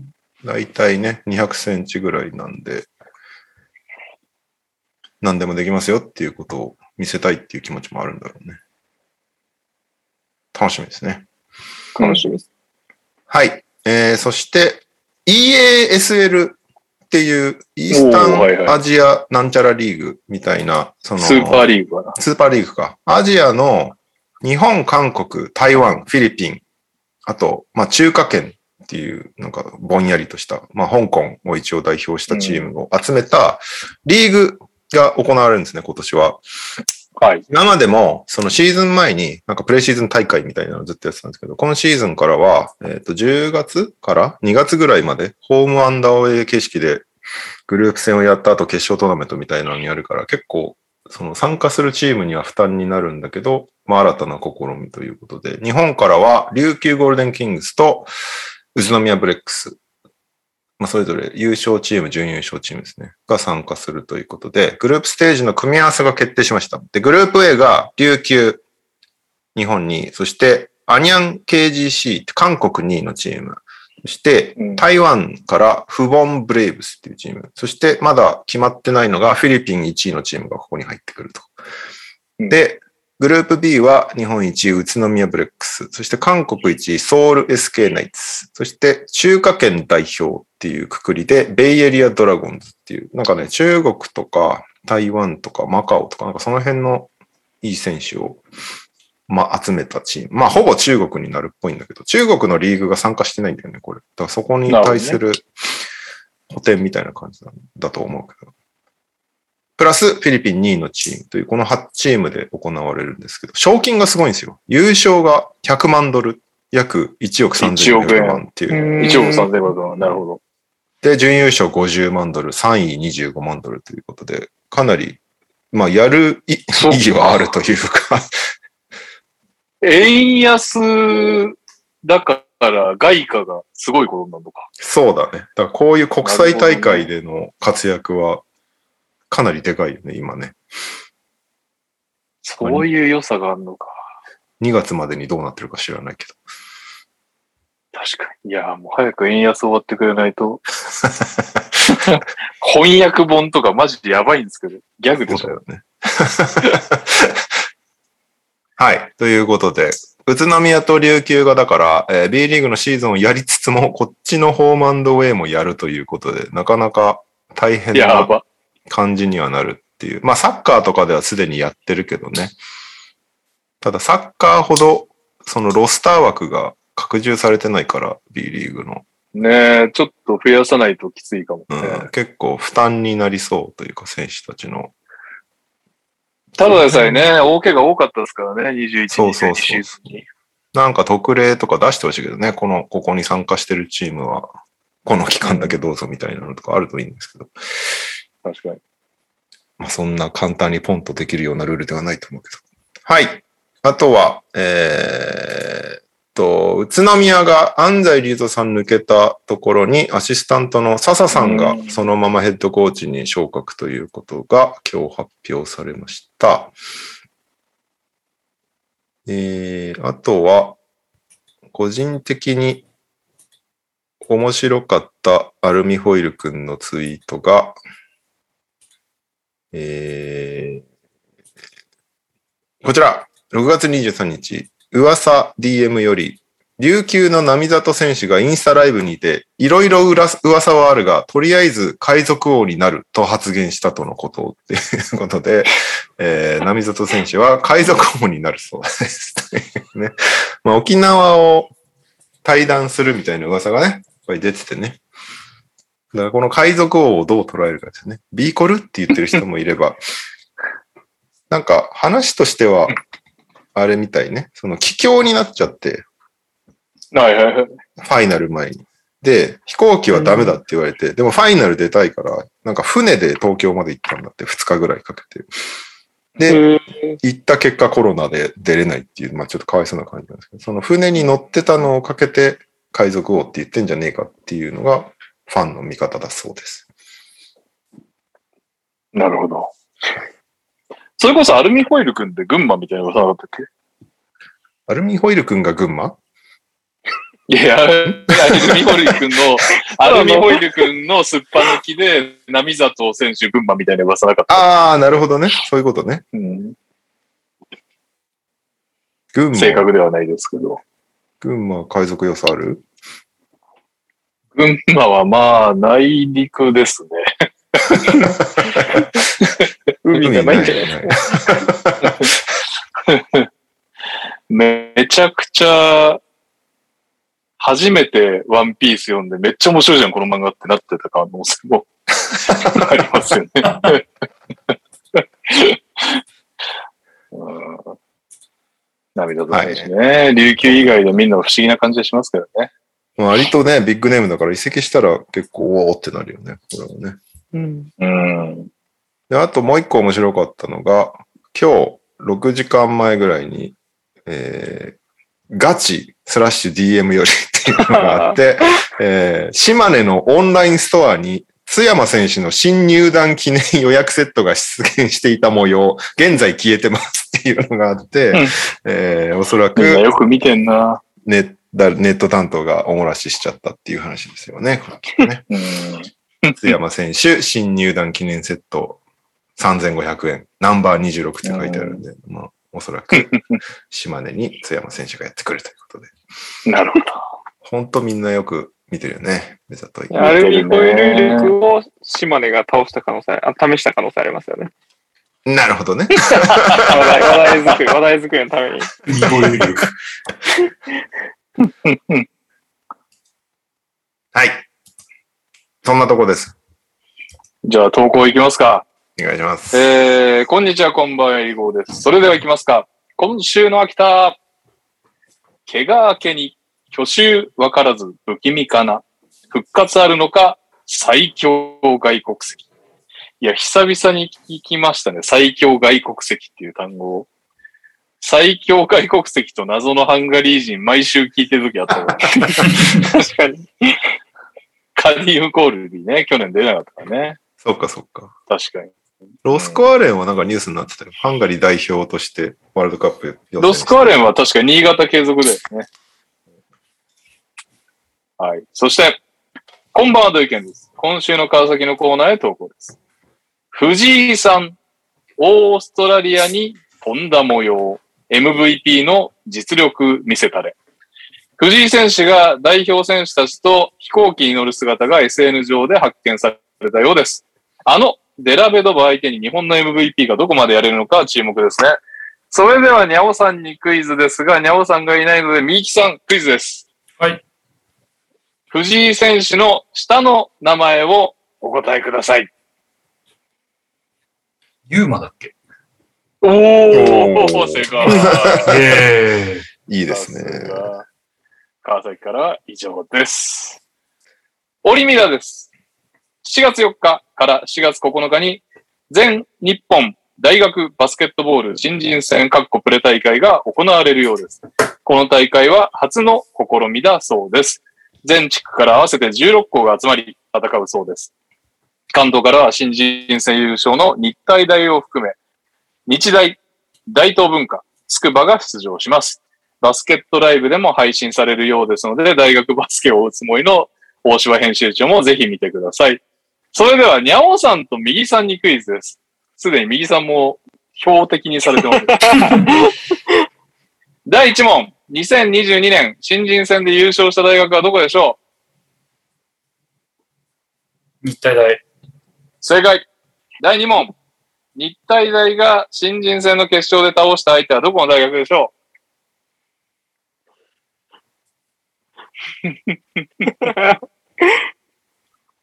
日大。う正解。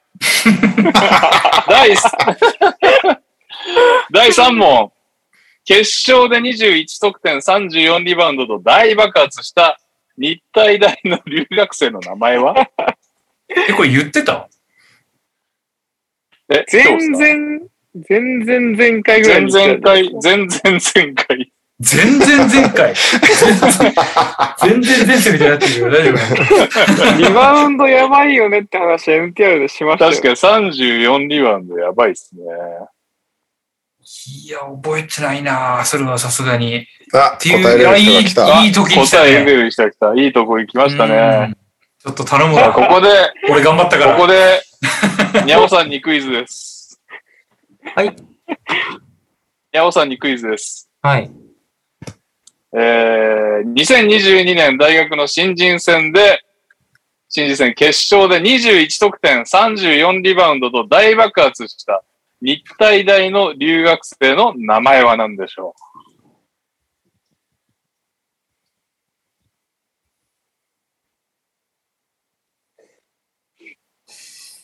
それ、この間僕が答えたやつかな？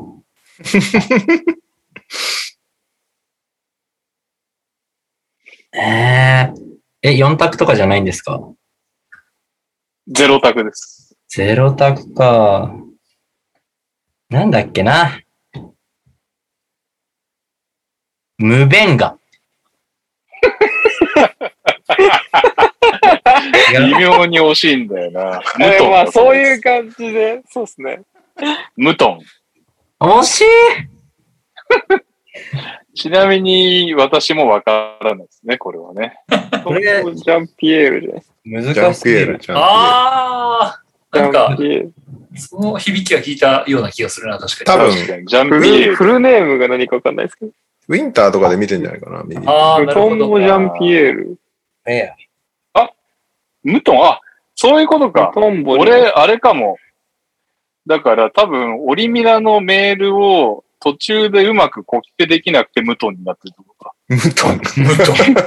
ムトン。ムトンボこれはわかんねえよ間になんか入ってるかもしれないですけど。ちょっと待ってくださいね。トニーさん、ジャンピって言ってたと思うんで、多分、認識されたと思いますよ。そうだね。マジっすか？ジャンピー。はいちょっと待ってくださいねジ。ャンピって言ってましたよね。ムトンボ・ジャンピエール君。徐々に難しくしてみました。わかりましたか？だそうです。僕が途中でコピペが途切れてました。すいません。ムベンガってなんだっけ？ル、ムベンガはあれですよ。NBA にいたじゃないですか。顔がでっかい。選手だっけ？顔がで、顔がでっかいですよ。レイカーズとかにもいたんじゃないですか。そうです。ダラスにもいたかな。いた稲尾さん。いたいた。はおい。ニャオさえーっと、なんだっけ。産地。サン、サンチへのこだわりお願いします。サンチェサンチ。イ ん。サンチ、サンチ。サンチ生まれ。たタリア製の、イタリア製のスーツしか着ないとかそういうやつ。あ、あーはいはいはいはい。えー、あー？日本、ああ、そうでもないな。うーん。日本産の家電しか愛しません。そうとも限ってるのかなわかんない。ダイソンとかは、ダイソンとかは買わないってことですね。ああ、ダイソンって海外製なんですか？ちょっと、違うの？買いたいでですしょ持ってないからセーフですね。iPhone とか使わないってことでね。あれ、iPhone、iPhone、iPhone、iPhone あやばい、やばい。え、日本産じゃないんですか？あれやべ。やべやべ。iPhone を日本産だと思ってるのがやべえ。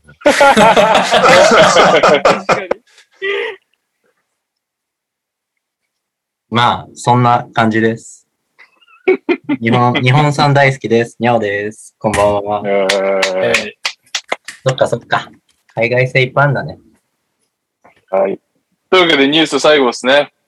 お疲れ様です。だお疲れ様です。ダバツです。島根短歌を投稿します。続々と発表される継続組。気になる新入り発表来月。7月1日まで1人ずつ契約選手を発表する島根。何かと噂が多いため、ファンもハラハラしています。ちなみに、島根のごちゃんスレ内では、ビッグマネーでいきなり強くなったことが気に入らない粘着ディス連投民対、いきなり強くなったから煽り体制が低くすぐに釣られる怒る田舎民でファイって感じのスレになってます。そうなんだ。ごちゃんとか見てねえなおちゃんあるんだね、全、全チームスレッドが。それが確かに。すごいね。今週もにゃお先生にクイズです。先週のおさらいです。ダブアツは島根県、鳥取県どちらの在住でしょうか？あ、わかったわかった。鳥取鳥取。よしよしよしよし。よしよしよしよし。正解は鳥取県でした。そういえば、エリゴナイト収録しま、収録しましたので、更新されたらぜひチェックしてください。鳥取からは以上です。というわけで、はい、すいません。はい、なんでしょう？一個ニュース忘れてました。ビッグマネーで思い出しました。あの、セガサミーグループが、えーおー。サンロッカーズ渋谷を買いましたということで、うーん。日立じゃなくなったってことだよね、だからね。そういうことですね。なので、あれかな？ハーフタイムショーにソニックとかテイルスとかが出てきてくれるのかな？そっちが楽しみだけど。うん。また、大きい企業が入ってきてくれくれましたね、バスケに。そうですね。まあだからこれで、その CB1 に向けてちょうどね、渋谷ってどうすんだろうねみたいな話、番組でもしてたような気がするけど、何かしらこれでまあ確かに。残りたいんだなっていうことは分かりましたね。だから、うん。残る意思がね、確認されましたね。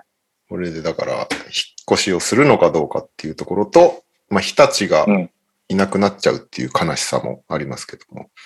まあ、そうですね。歴史としてはね。うんそうですね。はい。はい。以上です。というわけで、ネトリビア。になっイェーイた。気になった。このコーナーはリスナーの皆さんから届いた NBA バスケ下ネタジャンル不問で明日使えない無駄知識を NTR ファミリーが100点満点、各5人の時は1人20点で評価する企画です。単位は、ふーん。開幕までに高い不運を出した上位3名に何らかのプレゼントが贈呈されます。ということで、先週は確か、あれですよね。えー、オリミラ、オリミラさんの僕の誕生日は12月1日です。武田信玄と同じ誕生日です。というネトリビアが82分でしたか？すごい、すごい。はい。圧倒的でしたね。圧倒的な得点を叩き出しましたけど。ほとんどね、今年50点すら超えなかったから、いや、そうですよ。超えなかったね。はい。まあちょっと探り探りな回でしたもんね。はいその中であの孤独に出してきたのすごかった。しかもあの探り探り感をみんな聞いてないでまた新たに投稿してくれてるそうなんだよ。そこがね、ごめんなさいね。全然アップできなかったんでね。いえいえ。というわけで、一人目の挑戦者でございます。こんばんは、ダバーズです。僕のネトリビアですが、クレジットカードについてです。大抵、海外で使用する際には、ビザ、マスターカードを使う方、使う方が主流ですが、アメリカでもディスカバーというブランドが使えるお店なら、日本の JCB も利用可能だそうです。まあ、そんなことしなくても、メインカードが JCB じゃなかったら不要な知識かと思い投稿しました。うん。えへーうん。えー、これは便利だな。これは便利ですね。便利だな。じゃあ、カズマさんから不運言っていきましょうか。もういいですか？えー、大丈夫。あ、ちょっと待ってくださいね。もう実一人、えー一人20ってことですよね、今日はね。一人20。今日ははい。20ですね。はい。カズマくん、はい。2。2分。はい。にゃおさん、6、6。はい。みーさ5、ん。はい。レオさん、3。3。私が0で合計32分。まあ、使える知識ですし、使えましたね。はい。入るね。うん。えー、続いての方です。サクハルパパさん。ネトリビアへ投稿です。サクラメントのリショーン・ホームズのことをツイートすると、某不動産会社の公式キャラクターからいいねをもらえます。えー、どういうこと？どういうこと？ホームズ、あ、ホームズだから？あ、なるほどね。えへー、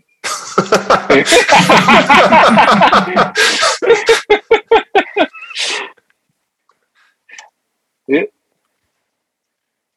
僕はいけますよ、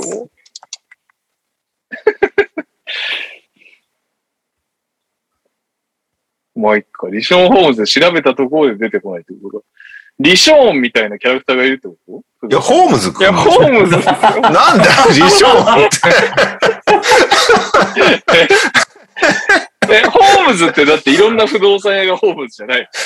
ホームズっていう不動産屋があるじゃないですか。スーモンみたいな感じで。ホームズっていう不動産屋があるのか？あるあるある。なるほど、すいません。失すごい。どっちがビッグだはい。リショーンって絶対流行んないでしょ。リショーン企画会議でポシャるよ、絶対。キャラ、キャラ。はい、カズくん。はい2、に、はい。えー、にゃおさん。11、お11高い。右さん。3、3、はい。レオくん。ゼロ。ゼロ。まあ、私もゼロかな。これ合ってるね。32分。え、そんな高い？え、高くない？か俺右くんなんだっけ？これ3。3ですよね。三僕2 16でです。16?16 16じゃない。か。うん。ごめんなさい。僕、たさしさっきのも16かも。1個、いや、計算機で最後、い最後イコールを押したとき、16が加算されて2倍になってたくせです。どんなバグなんですかバグじゃなくて僕がもう一回イコールを押してしまったとああ、そういうことね。はい、失礼しました。えー、っと、こんばんは、ダブアツですわ、やったな。オリミラです。来た。ネトリビアへの投稿です。大柴編集長とレオさんのウィキペディアに、ポッドキャスターという肩書きがついている。ちなみに、レオさんはマークトゥナイト NTR レギュラー出演と書いてあり、大柴編集長にはマークトゥナイト NTR MC と書いてある。えーうんえー、ええうーん、なるほどね。ー、うん難しいな。先週と比べてなんか不運の基準が難しい気がします。難しい。難しいっすね。そうっすよね。今週とへーってなりがち、なっちゃってる。みんなだから、これを聞いて、リスナーの方も、ん？どういうこと？ってなってると思うんだけど、この前の週を一回聞いていただくと、なんとなくわかってくるすみません。そうそうですねはい。先週を、先週を聞いてください。そうですね。はい。というわけで、えーっと、じゃあ、カズマさん。1。1分。はい。にゃおくん。ゼロ。0。はい、右さん。1 1。はい。えー、レオさん。ゼロ。じゃあ、俺は1あげようかな。3分。3分という。すごいね。先週からの落差が。最低記録出したんじゃない？か。いや、難しいっすよ、やっぱり。うーん最後です。お疲れ様です。モンモンです。大学時代の話。女子高育ちの友達は、男が小便器で小便した後、毎回おちんぽを拭いていると思っていました。どういうこと？あ、だから、そう、そういうふうに思っていたってことなんじゃないの？その、投稿者が。これは、投投稿者の友達ですけどあ、投稿者知識でもの友達か。知識でもなんでもないんですよね。まあでもそういうことなのか、この企画は。難しい。じゃ難しいよな。いや、一応、一応、武田信玄の誕生日は分かったから、ね。いや、まあ情報だからね。誕生日っていう知識として一応、そうですよね。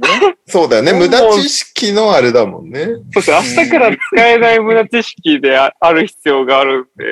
これを知識として捉えるかどうかかな。で女子校で育つと、本当にこういう、無理だな。無理筋だな。フォローしようと思ったけど。はいうんはい、カズマくん。ゼロ。ゼロ。はい。にゃおさ ゼロ。ん。右さん。ゼロ。厳しいね、みんな。レオさん。5! お、おお。じゃあ、5かな。10分、2桁に乗せて。というわけで、今週難しかったですね。最初にちょっと2とかを出しちゃった手前、それ以降がなんか。あれだとそうなんだよね基準が。一発目がどうしてもね。ちなみにな、るほど。これけ急に振って申し訳ないんだけど、右くんなんかあったりする？ねいや、あ、先週いなかったの？せ先週4人とも出したのよ、一応、それぞれの無駄知識を。うん、あれ？俺投稿しなかったっあ、そっか投稿で来てたわ。なんだっけ？けシルダンユー。あそうだ、そうだ。そうだ、そうあだ。そうだ。やりましたあれもだから、これは無駄か無駄じゃないかで結構もう分かる。分かる、分かる。いや、俺、勝ったなと思ってたんだけど、ちょっと、武田信玄の話聞いて負けたなと思って。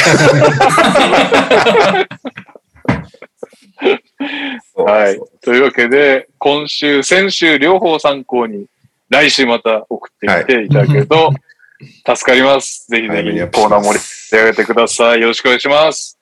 普通オタです。一つだけ来ました。ダブアツです。気になることがあり投稿しました。以前、大柴さんがツイートでおすすめアーティストを教えてほしいとおっしゃっていましたが、気に入ったアーティストはいましたか？ちなみに、ダブアツも送りましたが、いかがでしょうか？また、ファミリーの皆様のおすすめや最近気に入った曲なんてありますでしょうか？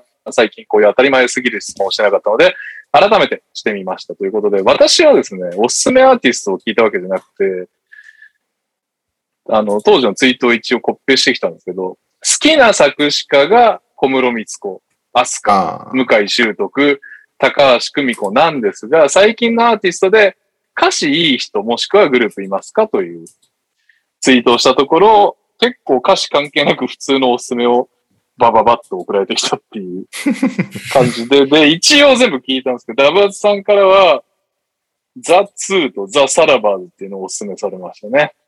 まあ、特にピンとこなかったんですけど。正直。あの、歌詞がいいって思うグループはとりあえずいなかったんだけど、うん。にが、読み方も、発音もわかんないんだけど、苦味17歳なのか、苦味17歳なのかってやつは、まあ単純に普通に音楽が聴けたかなっていううん。感じでしたかね。でもまあ歌詞がいいってやっぱなかなかないな、という結論に達しましたけど。皆さんどうですか？最近音楽聴いてます？全然新しい曲増えねえな。たまにあの、ゆかりさんのランダムチャットで紹介された曲あー聞いたりしてるけどそうね。うんおじさんになると新しい曲増えないんだよな。確かに。そうね。なんならこの間超懐かしくなって、TMN とか聞いてる。2000 2022年に TMN です。いいじゃん。俺、この間ひたすら玉木浩二を聞くっていう日があったから。玉置浩二はでも俺別に曲好きでも何でもないんだけど、あれだけやっぱりうまいと、そう。あの、ライブ行ってみたいなって気がする。そう、だからラ、ライブアルバムを聴くっていうのをやったのよ。なんか歌唱力がすごい評価されてるじゃん、玉木浩二って。でもなんか、いや、実スタジオアルバ際ムをすごくない？実際すごいのよ。すごいのよ。で、特に、顕著なのがなんか、カバーとかしてる時とか、そのはいはいはい。差がすごい出たりするんだけど。上、まあ上回ってくるパターンね。そうそうそう。スタジオアルバムだけ聴いてると、そんなにその、ねみんみんなが言うほどうまいうまいっていうのが伝わってこないから、ひたすらら過去のライブアルバムを聴きまくるっていうのをやってみた。なんとでもできるもんね、今スタジオだったらね。そうね。めっちゃうまかった。鈴木亜美だってちゃんと歌ってるように聞こえるんだ。俺、あれさ、あのーうん。修正される前の音源聞いたことあって、鈴木亜美が、鈴木やばいよね。修正される前の音源、めちゃめちゃやばいから。やばいよ。だって、ライブを俺は聞いたことあったんだけど、ライブ映像を。うんうん。よくやったな、というレベルでして、アミーゴね。今となっては懐かしいアミーゴ。確かに。2号見なくなっちゃったね。でもそう考えると、そんなめちゃくちゃ下手っていうの鈴木亜美以来聞いてないかもな。こんななのみたいまあ、中井くんぐらいじゃない？中井くんもなな。かね中井くん、ね、確かに。でも歌わなくていいポジションだからな。まあね。鈴木亜美は鈴木亜美だからね。ほんと個人名鈴木亜美、鈴木亜美歌わないと始まんないからね。確しか始まんないからね。面白いけどね。ずっとコーラスが流れてて、鈴木亜美がこうやって踊ってるみたいな ライブあったら。まあでも、パフュームとかそういうことだもんね、ある意味。口パク、全部口パクでライブするわけだから。そう。シューカレンとかそうだったもんね、B リーグの開幕で。シューカレンすごかったね。いや、あれもでも、本当俺はバーバルさんが悪いと思うけどね。一人だけマイク入れてるから、シューカレンの口パクが耳につくっていう。ババーバルさんも口パクだったら全然問題なかったと思う。はいはいはいはいパフュームは、ああいう、ああいうなんかパフォーマンスだからな。なんか関係ないんだよね、多分ね。確かにね。うまモダンアート的な。そうね。なんだろう。最近、ね最近。はい。YouTube で外国人が日本語の曲を聴いて反応するああ、リアクションビデデオみたいな、ね。そうそう、結構流行ってて、それが面白い、結構。なんか、いっぱい見ちゃう。確かに。ああ、確かに。俺も見たことあるな。な毎回評価高いのが宇多田ヒカルと椎名林檎なんだけどね。ああ。同年デビュー組じゃないですか？そう、ね。?90 何年だ？一一緒に曲も出してるし。うん。あと、玉置浩二。玉置浩二もなんかやたら評価高い。そうね。外国人、エイウィッチがボロカス言われてるビデオみたいな。あ、そうなんだ。いや、ボロコス言われるの。うん。なんかもうちょっと、アメリカの女性のあのラッパーの感じも嫌いなのにそこに寄せてくる日本人ああ、なるほどはいはいうんはいはい。なるほどね。すいません、ちょっと私、そろそろ、ああ、そこそこ。申し訳ない。家庭内平和のために。とんでも、あ、申し訳ないです。はい。じゃあ、お疲れ様でございました。お疲れ様でございます。すいません。はい先に失礼します。え、カズマとかまだ若いんだから、なんか、それなりに新しい曲知ってんじゃない？いや、僕、聞かないで有名じゃないですか。知らんわ。確かに。いやいやいや、僕はだってエレクトリカルパレードを聴いてる人だから。そうですよ。僕、ディズニーの曲以外聞かないで有名なんで、僕クがラある意味ク聞く最ラシッ新のク、的なことだもんね。そういうことですか？僕が聞だく最新のってもうずっと曲っ変わんないて、と。はい。新しいショーの曲でしかないんで、ショーがリリースされないと僕の中の新曲はアップデートされていかない。え、でもディズニー映画に採用されたアーティストの曲とか。ああ聞きます聞きます。アーティスト、まあ映画のアルバムは僕入れて一旦聴いたりするんで、サントラック。はいはい、はい。なるほど。だから、なんか作詞家みたいなところは好きというか、まあ有名な人いるんでわかりますね。うんはいはいはいはい。アラン・メンケンさんうん。が一番ディズニーですごい作詞家じゃないかなとは思ってますけど。あれは？まだ公開されてないのか？日本は。バズ・ライトイヤーはバズですか？バズは今週金曜日からですね。あれはなんか有名な曲とかないの？入ってるんじゃないですか？でも僕、あの、映画を見る前に聞かないようにしてるんですよ、サウンド。ああ、なるほどね。なぜかというと、ディズニーのサントラって聞いちゃうと、あの、ディズニーの映画ってほぼ曲入ってるんで、確かに。あの、展開が分かっちゃう見る前にストーリーが分かっちゃうっていう。はいはいはい。でそんな難しい単語が歌詞に入ってないんで、なんとなく分かっちゃうんですよ、流れが。うんうんだから聞かないようにはしてますけど。うん。今時の曲とかは、評価すげえ高いから見たいんだよね。そうですね。うん。なんか、アンディが好きだった映画っていう設定らしいですよ。なるほど。うん。だから僕、最初の曲は、今、不運更新したんじゃないの今100点出たんじゃないの？ああ、こういうことですよ、やっぱり。使わないなこの知識明日使わねえな、使わ俺。ないですけど、知識ですからね。なんかあった時に、そうだあれよ。なんかはアンディが好きな映画って設定らしいですよ、みたいな。お店で使えるお店で。あと、あれですね、最近カラオケにコロナ禍で行かなくなったんで、なくなったね。知らない。久々に行ったよカラオケ、あ、本当ですか？この間、うん。JP The Wavy 歌ってたよ。歌った歌った。俺ダンクするルイ八村と歌った。やっぱランキングとか、まあそれこそ友達が入れる曲とかじゃないと、最新の曲がわかんないんで、あー、俺カラオケ一緒に行く相手も夏メロしか歌わねえから増えねえんだよ。ああ。増えるきっかけでも難しいですね。音楽番組とか見てたり。まだあとあれだよね。ス、Spotify で勝手に流れてきて、お、いいじゃんみたいなあのがそうねたま。うん。あ、アップデートされないですね。じゃあ、にゃおさんですか？巨人ファン的な格好してますけど。いやいや色味が。いや、僕、サブスクすら取ってないで有名ですからね。そっか。有名じゃねえんだ。有名って言ってたから。いや、はい本当に僕も同じです。夏メロしか聴かないような化石人間なんで、最新曲なんて全然ないです。残念ながら。夏メロは何を聞くんだっけ？ええ僕ずっと好きなのあれですね。ロード・オブ・メジャーとかですね。懐かし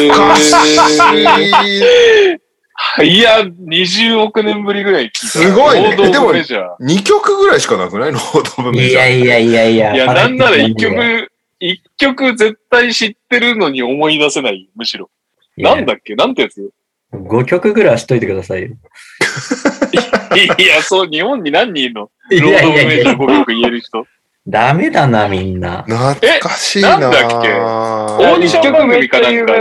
ありますよね。どれのこと言ってんすかね？番組で、番組で出てきたんだよね。その時の曲は？そう、なんてやつ？どれのことだい？一番最初じゃん、デビュー曲。なんでそれを知らねえんだよ。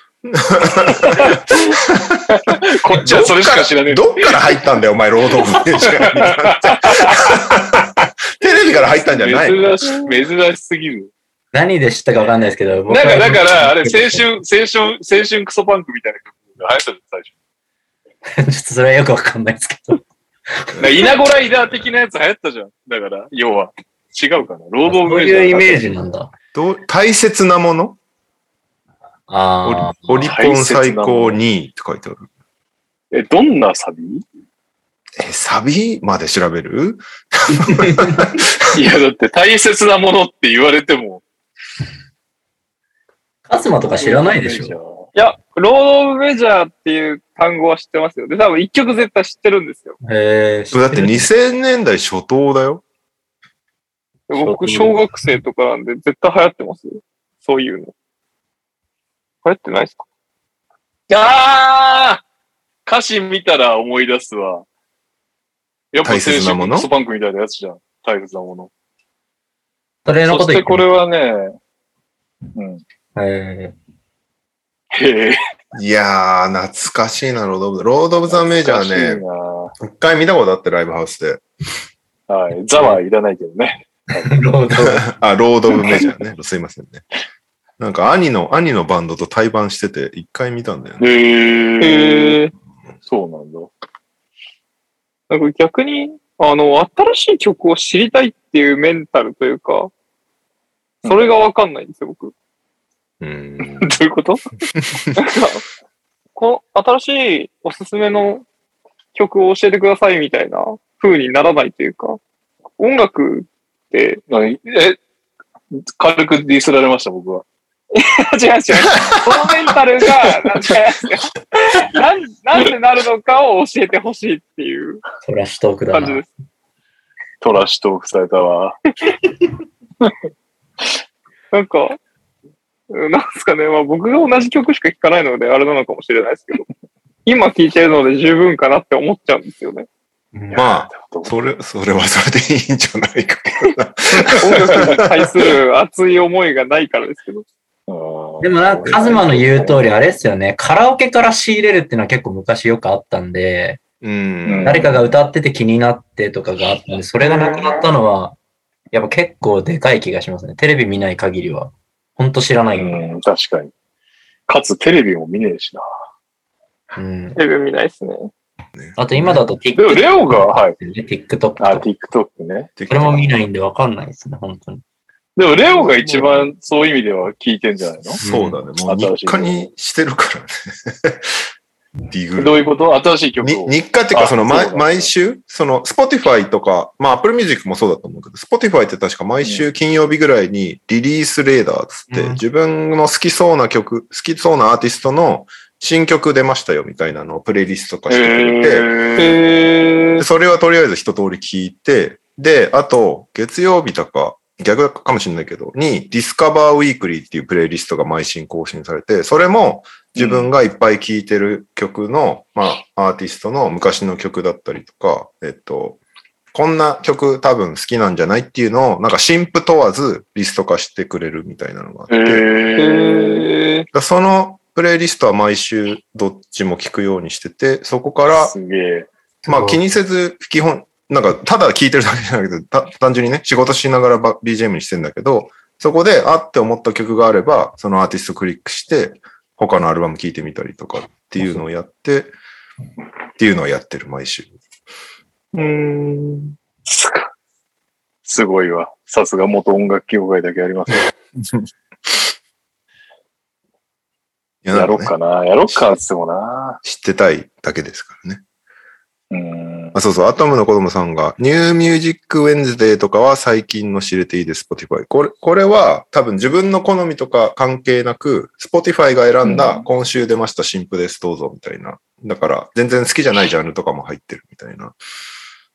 ジャンル問わず、今流行ってますよ、これ、みたいなプレイリストとかもあるから。その流行りを知りたいっていう意味なら、それを聞くのが手っ取り早いし、自分の好みに合わせてやってくれるのが、さっき言った Release Radar と Discover Weekly。なるほどね。好みとかはね、あんのかな、みんな。カズマはね、もう、あるでしょうけど。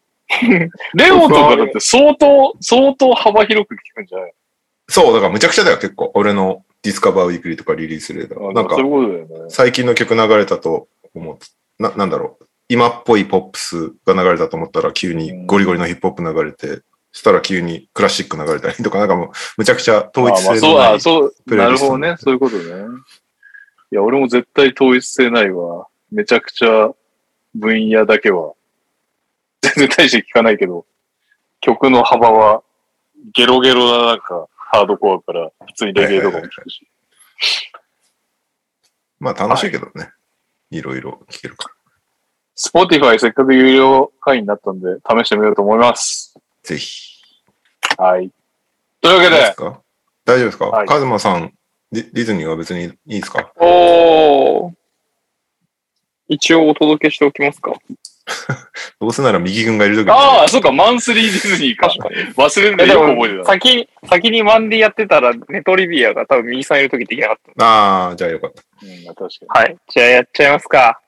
マンスリーディズニーイェーイ今回は非常不運に。のコーナーね。いや、いやいやいやいや。何分いくか。いや、右さんいないんで、一人25分。いやいや、なんでカズマも、カズマは25だろ、だって。ただですけど、今回は不運基準で言うと00で終わっちゃうかもしれないですね。2つあるんですけど、大きく。トピックとしては。変になっちゃうと思います。あ、そういうこと？まず一つ。興味持っちゃうってまずことね。、今日持っちゃいますね。まず一つ目。あのーキッズが半額でチケット今買えます。なので、お子さんが、お子さんがいるご家庭は今がチャンスです。あ、そうなんだ。あの、今ってチケット、チケットはまあ混みますね。混むんですけど、チケットって今変動制で、ダイナミックプライスみたいな感じなんですけど、安い日でいくらだろう？子供で5600円とか6000円しないぐらいで、高いとか、5000円から6000円の間ぐらいでこう動くんですけど、それが半額なので、小学生までそっからの子供であれば、2000円台、3000円かかんないぐらいでいけます。なるほど。なるほど。はいそれはいいっすね。なので、8月31日までなので、まあ夏休み期間中、お出かけの、8月31日まで使えるチケットってこと？おそうです。6月の27日から8月の31日までは半額のチケットが使えるって感じですね。なるほど。なので、大人が一番高くて9400円なんですけど、確か今。なるほど。で、まあ子供が、まあレオさんの、あ、でも、両方とも無料か。三あ、両方、片方、いや、次男が無、次男は無料だけど、まだ2歳ちょい。あ、そうですよね。長男はもう小小学生だから。エネス、エネス君が。エネスはそうですよね。お金かかっちゃうんで。エネスが半額になるってことね。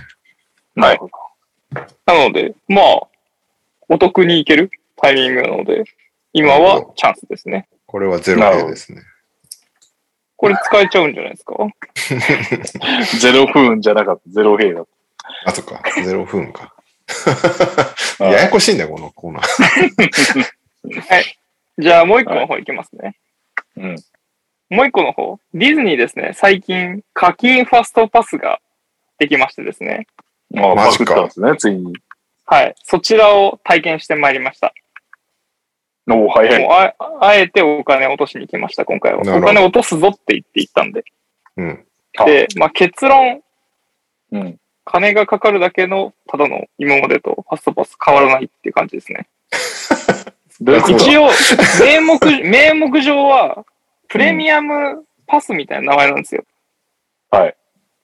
だから、ただ早いだけじゃないみたいな感じで、ちょっと前までは、なんか優先的にいい場所に乗れたりしたんですよ。ソアリンとかで言うと、ソアリンっうて A、B、C って右左真ん中が、それぞれ3ブロックあって、え東武まあ一番ワールドスクエアだよね。総理。ああ、そうです。豆腐っすで、一番いいとされるのは、はい。まあ真ん中のエリアなんですよ。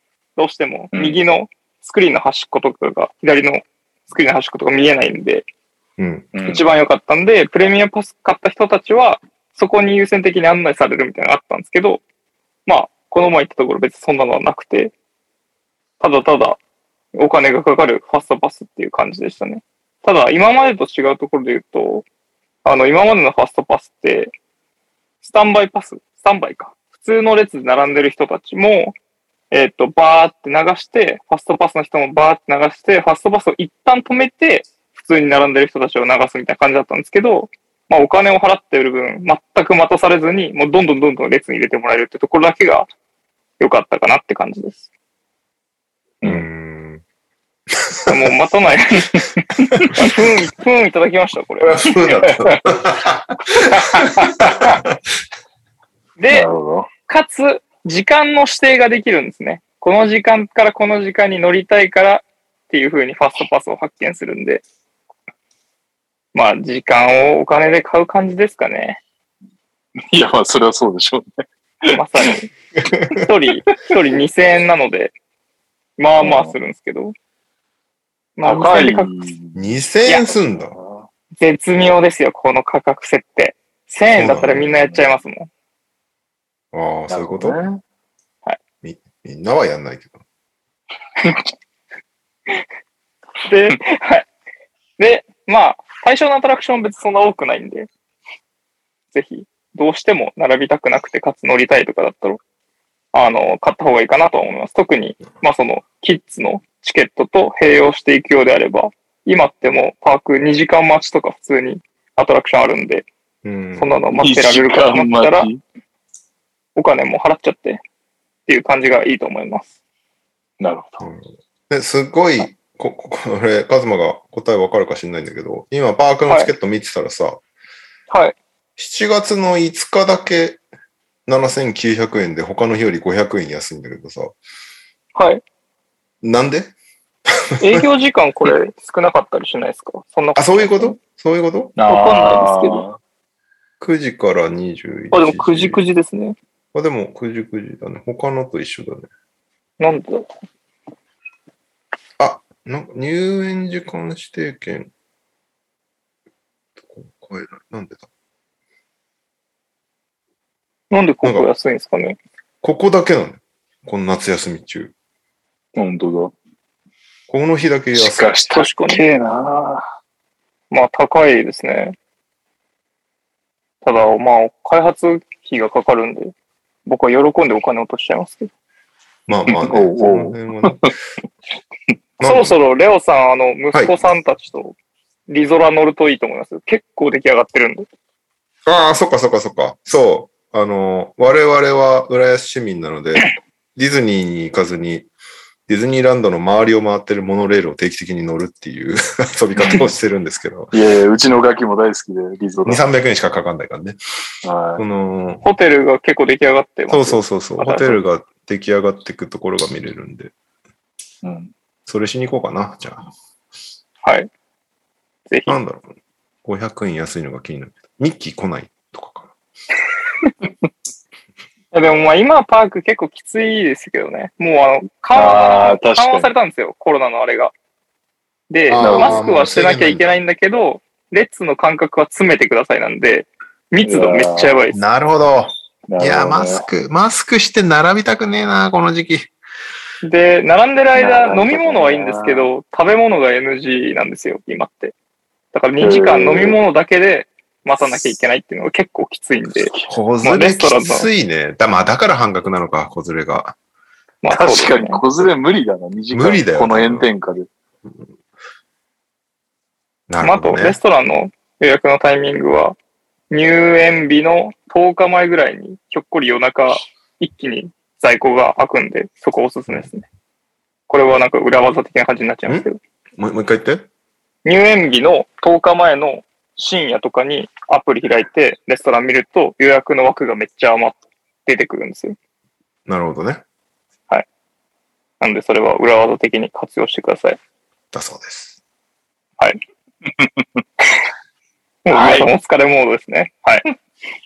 ありがととうございます。いうわけで、エンディングでございます。はい。はい。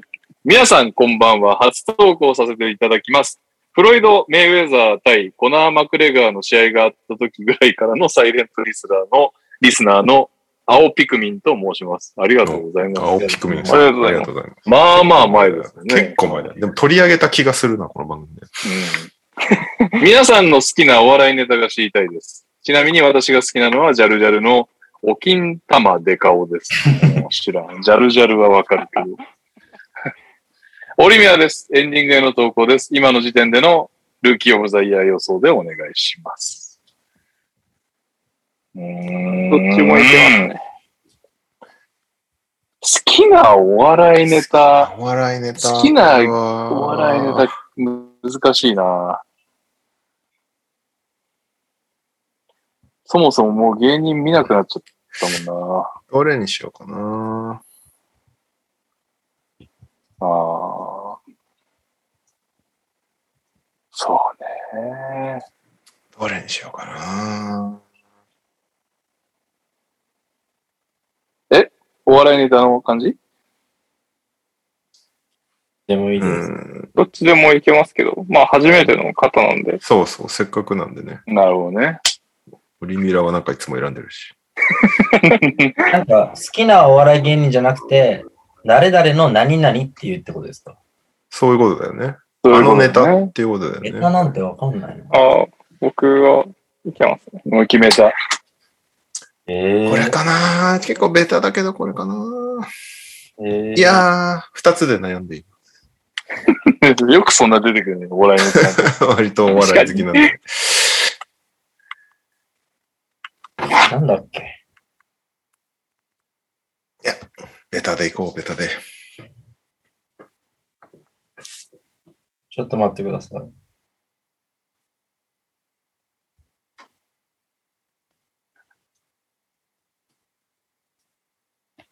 ああ、はい。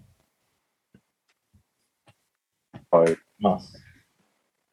では、僕からでいいですか？はい。はい。では、本日のエンディングです。好きなお笑いネタ。3、3、2、2、1。1。柳家家禄のカサゴ。ガチめなの持ってきたな。えー、笑い飯の奈良県立歴史民族博物館。知ってる気がするな。空気階段のメガトンパンチマンです。あ、知らない。はいはいはい。サンドウィッチマンのハンバーガー屋です。ああ。いいですね。ああ、ふー。見てみよう。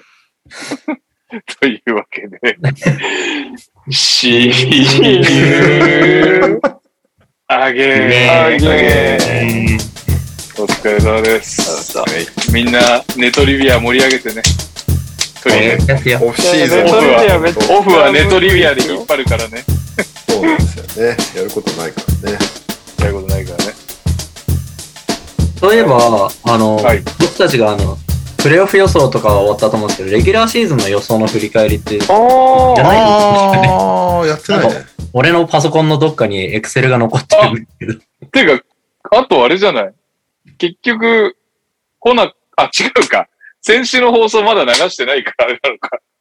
ああ、そうそうなんですよ。あーそうなんですよ。リスナーのやつね。リスナーのやつ来週までリスナーの確かに。なんだっけ？レギュラーシーズン20何点より、20 20点より上な20ら、点。はい。SSR さんが20点で最高得点なはず。うん。それを超える人がいたら、じゃあ来週までにください。レギュラーシーズン振り返りってやってないのか。やってないと思いますよ。なるほどね。あと、賞賞レース振り返り。そうです、そうです。めちゃくちゃ混ざってっかな。もうだから、俺とレオはまあまあ、ダイナーでやってる。そうなんだよ。もういろんなとこで話してるから。じゃあやろう、それは。来週あたりやり。ましょう。はい。はいじゃあ、なんかエクセルまとめときますね、簡単に。さすがおあり。がとうございます。ありがとうございます出れるかわかんないくせに。司会も、いやいやいや。いや来週も楽しみだな。いニュースも、ニュースも。やいや。See you again. あ、それ司会の横演習ですか？いやいやいや。いやいやいやまた来週お願いします。はい。はい。じゃあ、お疲れ様でした。ありがとうございました。おやすみなさい。